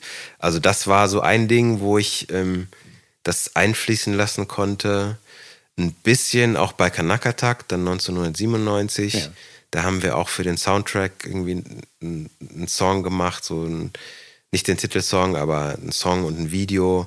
Also ich habe das schon ab und zu einfließen lassen, aber halt nur ab und zu. Ja. ähm, und äh, zwischen 2014 und 2016, also jetzt kommt so, so ein kleiner Sprung, da hast du zwar noch so, so, eine Handvoll Rollen im deutschen TV, aber du ziehst 2013 nach LA und 2015 dann weiter nach New York. Magst du kurz schildern, was die Intention dahinter war? Mhm. Lustigerweise hat das auch mit Brothers Keepers zu tun. Ja. Und Steve Jobs hat ja mal gesagt, man kann sein Leben, die Punkte im Leben, man kann die nur rückwärts verbinden. Ne? Ja. You can, can, only connect the dots backwards. Ja. Und ähm, das ist gerade ein bisschen so. Ähm, Komme ich auch nachher nochmal dazu. Ja. Aber ähm, als ähm, Harry Belafonte eines Tages in Berlin war, in Deutschland war, um seinem alten Freund Joachim Fuchsberger ja. die goldene Kamera zu verleihen. Ja. Da war er für ein paar Tage in Berlin und er wollte gerne die Macher von Brothers Keepers kennenlernen. Ah, das, das, er hat davon mitbekommen? Er hat davon mitbekommen. Okay. Und das fand er spannend, weil ähm, Harry ja auch irgendwie sein ganzes Leben lang seine Musik im Grunde dafür genutzt ja. hat, um Aufmerk Aufmerksamkeit zu generieren und dann diese Aufmerksamkeit auf gesellschaftliche Missstände zu lenken. Ja. Und das hat ihn, also Brothers Keepers hat ihn daran erinnert, an, an seine eigene Arbeit und er ja. wollte die Macher kennenlernen. Und so äh, kam es, dass wir ein paar Tage lang mit ähm, Harry Belafonte in Berlin unterwegs waren. Also saßen dann ab und zu bei ihm im Hotelzimmer, haben uns ausgetauscht, äh, waren dann mal auf einer Veranstaltung zusammen, waren was essen. Also ein paar von, von Brothers Keepers ja. waren da mit. Und in dieser Zeit ähm, ging das Gespräch halt auch mal in die Richtung, wie ich mich auch als Schauspieler fühle in Deutschland. Und ich konnte ihm halt damals erzählen, dass ich sehr oft ähm, ne, einfach klischeebesetzte Rollen spielen musste oder oft eben den, den anderen spielen musste. Ne? Ja. Also obwohl ich mich selbst als valides Mitglied dieser Gesellschaft sehe, musste ich halt immer den Ami spielen oder den Geflüchteten oder Ja. den Engländer oder was weiß ich. Ja. Und ähm, dann äh, hat zu diesem Zeitpunkt Harry und seine Tochter Gina Belafonte, die beiden haben dann äh, eine Einladung ausgesprochen, wenn ich mir das Film- und Fernsehbusiness mal in Amerika anschauen wollen würde, könnten sie mir dabei helfen. Ja. Und da konnte ich natürlich nicht, äh, nicht Nein sagen, Nee. wenn jetzt so eine Legende wie Harry, der mit Martin Luther King marschiert ist und die, die unglaublichsten Sachen erlebt hat, Ja. wenn der sagt, äh, wir helfen dir, dann wäre man ja ein Vollidiot, wenn man das nicht machen würde. Ja. Und dann ähm, habe ich tatsächlich mit der Hilfe der, mit Hilfe der Belafontes mein äh, O1, also mein Künstlervisum bekommen und war dann erst zwei, zweieinhalb Jahre in LA Ja. und äh, habe dann noch mal ein bisschen über zwei Jahre in New York gelebt und durfte da auch in Harrys äh, Non-Profit-Organisation sankofa.org ähm, arbeiten. Also habe Ja. da mit ihm und für ihn gearbeitet und war dann ja fast fünf Jahre in den Staaten. Das ist, ähm, was ist eine abenteuerliche Geschichte. Hat es denn funktioniert? Hast du dort schauspielerisch Fuß fassen können? Ich habe nämlich jetzt nicht herausfinden können, ob du in amerikanischen TV- oder Filmproduktionen tatsächlich dann mitgemacht hast. Ja, also es war nicht so einfach, wie ich mir es vorgestellt habe. Ja, das kann ich mir vorstellen. Ähm, fairerweise muss man sagen, wenn man das möchte, muss man da auch auf jeden Fall einen längeren Zeitraum einplanen, Mhm. weil man wird zum Beispiel in LA wirst du nicht ernst genommen, wenn du gerade da auftauchst. Ja. Weil da kommen jedes Jahr Millionen von Leute, äh, die es versuchen und die Caster und die Filmemachenden nehmen dich ernst, wenn du nach drei, vier Jahren immer noch da bist. Ja. So, und ähm, bei mir war es so, ich habe auch, ich hatte ganz gut Geld gespart, Ja. irgendwie, weil ich halt davor hatte ich Soko Leipzig gemacht und es lief Mhm. ganz gut. Und ich habe es mir erstmal gut gehen lassen in Ja. LA. Also ich Ja. war viel surfen, Ja. ähm, habe ähm, mir da das Business tatsächlich angeguckt. Also habe geschaut, wie macht man das in Amerika. Ich war viel bei Schauspielklassen, äh, war viel bei Castings.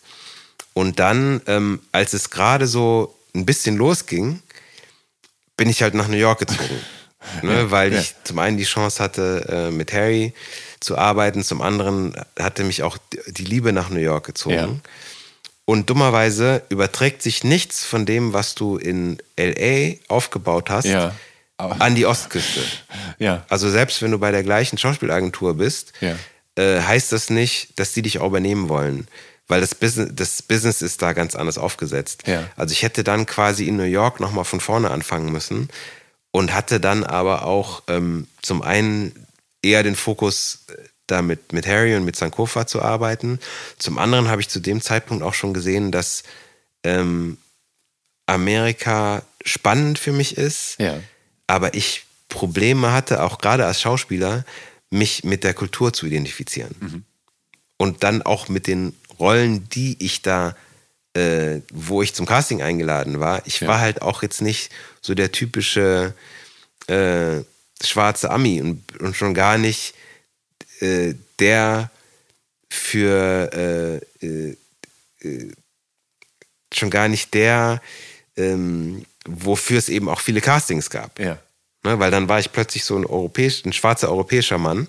Also lustigerweise, wenn ich hier in Deutschland den Ami äh, mime, Ja. dann bin ich aber für die Amis ja eher so ein schwarzer Europäer. Also Ja. ich, ich habe irgendwie da nirgendwo so richtig reingepasst. Ja. Und ähm, dann hatte sich glücklicherweise hier in Deutschland in der Zwischenzeit auch der Markt schon verändert, Mhm. sodass ich ähm, mir gedacht habe, jetzt macht es eigentlich Sinn, wieder zurückzukommen. Okay.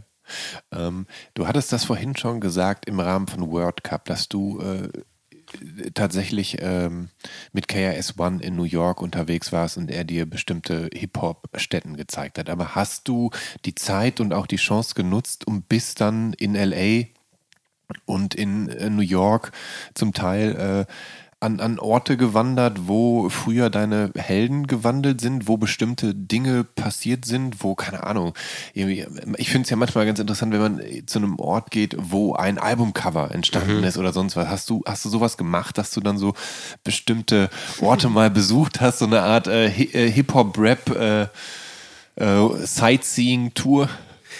Das ist ganz spannend. Ähm, Ich habe tatsächlich, als ich in New York gelebt habe, habe ich in, in Brooklyn gewohnt. Mhm. Ich war erst in Fort Greene, also gleich um die Ecke, wo Spike Lee äh, seine Produktionsfirma hat. Ja. Also vor die Ecke Cinema. Und dann, weil es da zu teuer wurde, äh, sind wir nach Bed-Stuy gezogen. Mhm. Also Bedford Stuyvesant, wo Biggie zum Beispiel herkommt. Mhm. Und du hast ja überall da Orte, die besungen werden. Ja. Also äh, du, du, läufst bei den Marcy Projects vorbei, wo Jay-Z Jay herkommt. Das ist in Fort Greene. Ja. Ne, dann, äh, ich habe zwei, zwei Türen äh, neben äh, Sadat X äh, gewohnt, ja. ne, der früher bei ähm, Brand Nubian dabei war. Mhm. Du siehst dann auch plötzlich Leute, die du kennst, ne, weil die teilweise noch da leben. Ja. Das ähm, Interessante ist, wenn du da lebst, und wir haben da eben von Reggae drüber geredet, ja. ich habe Reggae besser verstanden, nachdem ich auf Jamaika war und mochte Reggae lieber. Mhm.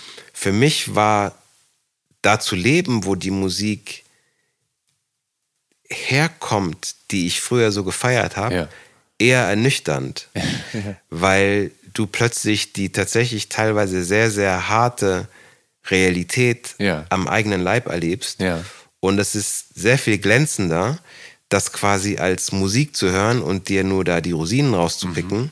und dir die Energie rauszuziehen, die du für dich brauchst und die du gut findest, ja. als dann wirklich an der Ecke zu stehen, wo Killer Mike irgendwie gerade auf einen schießt oder äh, irgendwie ein Polizist um die Ecke äh, in seinem äh, äh stehenden Auto erschossen wird. Ja. Also das ist dann eine ganz andere Nummer. Das wird dann plötzlich echt und ist dann auch nicht mehr so geil. Das kann ich mir gut vorstellen. Ähm, interessanterweise, äh, und da kommen wir so ein bisschen vom Hip-Hop weg, beginnst du in LA Gitarre zu spielen. Und du sagst selbst, dass du das sehr schlecht kannst. Aber warum lernst du in LA Gitarre? Was war denn dafür ausschlaggebend? Also das habe ich nur draufgeschrieben, weil du im Vorfeld äh, gefragt hast, welche ja. Instrumente wir ja. spielen. Und das ist tatsächlich außer Blockflöte, das wollte ich nicht draufschreiben, ja. ist das das einzige Instrument, was ich so ein bisschen spiele. Und warum? Ich hatte da viel Zeit. Ähm, also wirklich viel Zeit. Mhm. Und ich hatte da so ein, eine phänomenale Unterkunft am Anfang. Ich habe nämlich in den Pacific Palisades gewohnt. Das ist ja. so zwischen Santa Monica und Malibu. Ach, das ist schon eine schöne Ecke. Mit so Blick auf, ja. ähm, auf die Bucht von Santa Monica. Ich ja. konnte irgendwie zum Surfbreak runterlaufen. Und dann war so eine, eine Feuerstelle da auf dieser Terrasse. Und da hat es einfach, alles andere hätte keinen Sinn gemacht, also, außer da zu sitzen, einen Joint zu rauchen und Gitarre zu spielen. Verstehe. Alles klar. Ja. Ähm, 2017, da kehrst du nach Berlin zurück. Die Stadt nennst du deine Wahlheimat. Und ähm, ist Berlin äh, eine Stadt für dich, die dir musikalisch auch was gibt? Also gibt es hier Freunde und Verbündete, mit denen du manchmal noch Musik machst? Oder, oder ist das eher ins Hintertreffen geraten, das Musikalische? Also generell ähm, ist, ist bis jetzt zu diesem Soundtrack, mit dem wir unser ja. Unterhalt, unsere Unterhaltung ja. angefangen haben, ist Musik für mich tatsächlich ein bisschen ins Hintertreffen geraten. Ja. Natürlich auch gerade durch Corona. Ja. Ne? Aber Berlin ist halt eine Stadt, da kommt jeder hin, ja. der Musik macht. Und da ich ja teilweise auch noch äh, viele Leute kenne aus der Musikwelt, bin ich schon ab und zu auf Konzerten oder treffe Leute. Ich war letztens auf so einer Diskussion, Hip-Hop meets Politics, da habe ich plötzlich Afrop nach langer Zeit wieder getroffen. Oder ich, bei Sammy bin ich manchmal hier in der hat hier so einen, so einen Kunst-Studio-Raum und dann quatscht man und so. Ja. Also schon schön, wenn man hier alles trifft. Selber Musik machen. Das Einzige, was wir machen, ist, ähm, wir machen manchmal so, so Freestyle-Sessions. Mhm. Äh, gerne, wenn man mit den Jungs eh so ein Get-Together hat und irgendwie einen Pokerabend macht oder ja. irgendwie ein ein gemeinsamer Bekannter von uns, Yusuf Hamuda, ja. der hat irgendwie so in, in Brandenburg so eine Datsche, da machen ja. wir manchmal so ein Wochenende. Und da ist halt safe immer ein, zwei Stunden äh, Freestyle-Session mit eingeplant, wo dann jemand ja. Beats äh, auflegt und dann, dann betteln wir uns halt. Und da sind immer ein paar dabei, die ganz gut rappen können. Und das macht schon Spaß, ne? Also das wird mich halt, das wird mich auch nie verlassen. Mhm. Ähm, und ja, dann eben jetzt bei dem Soundtrack war es auch toll. Äh, da war ich auch teilweise mit dem Studio, ja. so bei dem Megalo-Song durfte ich so in der Hook so ein bisschen äh, äh, mitrappen und so. Ja. Also das macht mir natürlich schon noch Spaß. Ne? Und wenn ich im Studio stehe, dann juckt's auch. Aber man kann nicht alles gleichzeitig machen. Ich hatte so viele Hüte jetzt auf in den Klar. letzten drei Ja, Jahren ja. für diese Serie. So, dann, man muss so Rap, das ist ein bisschen so wie beim Boxen. Ich glaube, man muss, äh, wenn man das professionell macht, muss man irgendwann wissen, wann man aufhören muss. Ja. Und Sammy Deluxe hat mal gesagt, es ist schwierig, in Deutschland als Rapper würdevoll zu altern. Ja. Ähm, bist du jemand, der gerne und regelmäßig auf Konzerte geht? Nee, Nee. vielleicht, vielleicht weil ich so viele Konzerte Ja. ähm, beruflich quasi miterlebt habe und dann da auch immer so eine sehr exponierte Position hatte, also Ja. dann am Mischpult mit der Kamera, also so nicht in der Menge, sondern den besten Spot oder irgendwie Backstage Ja. oder das hat mir gut gefallen. Ich mag nicht so Menschenmengen so gerne. Okay. Wann weißt du denn, wann das was das letzte Konzert war, was du hier so in Berlin gesehen hast? Aber muss, vielleicht muss das auch gar nicht Berlin gewesen sein. Ich war irgendwo auf dem Konzert, aber ich kann mich jetzt gerade nicht Also ich meine, jemand wie zum Beispiel Kendrick Lamar war ja, Ja. letztens in der Mercedes-Benz Arena. Ist das etwas, wo du dann hingehen Das das würd würdest? oder ist das dann einfach zu viele Menschen und du denkst, nee, lieber nicht? Nee, da, da wäre ich wahrscheinlich sogar hingegangen. Ich glaube, ich war mal, das letzte Ding, aber es ist jetzt auch schon ewig her, das war mal auf, äh, Afrop und Sammy haben noch Ja. mal was zusammen gemacht im SO36. Ja. Da war ich, aber es ist schon ein paar Jahre her. Aber ich war bestimmt danach noch mal irgendwo auf dem Konzert. Ja. Aber ich kann mich gerade nicht. Doch! Ich war, ähm, genau, ich war äh, surfen in, in, ähm, in Portugal. Aha. Und da habe ich Ayo getroffen. Und Ayo, die ist, also ich weiß nicht, wie viel von den Zuhörern die ihr kennen, aber die ist in, in, in Frankreich und Portugal und in Spanien und so, die ist riesengroß, eine deutsche Künstlerin, Ja. die mal, als sie 16 oder 15 war, bei mir bei Pentertainment im Büro war, da hatte Ja. ich noch einen Musikverlag. Ja. Und dann habe ich ihr gesagt, nee, mach mal lieber erstmal dein Abitur. Ja. Hab sie quasi weggeschickt. Hätte ich sie gesigned, wäre ich steinreich geworden. Aber mit Ayo war ich surfen und Ja. Ayo hatte einen Auftritt in, in Lissabon. Ja. Und das war aber eher was so für Leute in meinem Alter, also gediegen, so mit, Ja. mit Hinsetzen und so, vorher ein Säckchen. und das war mein letztes Konzert, das war im September. Okay. Ähm, lieber Tyron, ich danke dir ganz herzlich für das Gespräch. Ich danke dir, hat Spaß gemacht. Liebe Zuhörerinnen, Zuhörer und alle irgendwo dazwischen, wenn ihr auf dem Laufenden bleiben wollt oder neugierig seid, wie ich mit welchem meiner Gäste in was für einer Situation zusammengesessen habe, sollte den Instagram-Kanal des Visions oder Mint Magazins abonnieren oder meinen persönlichen unter Jan Schwarzkamp. Oder alle drei auf einmal, das schadet nicht. Bleibt gesund und hoffentlich bis zur nächsten Episode von Der Soundtrack meines Lebens. Bis dahin, euer Jan Schwarzkamp.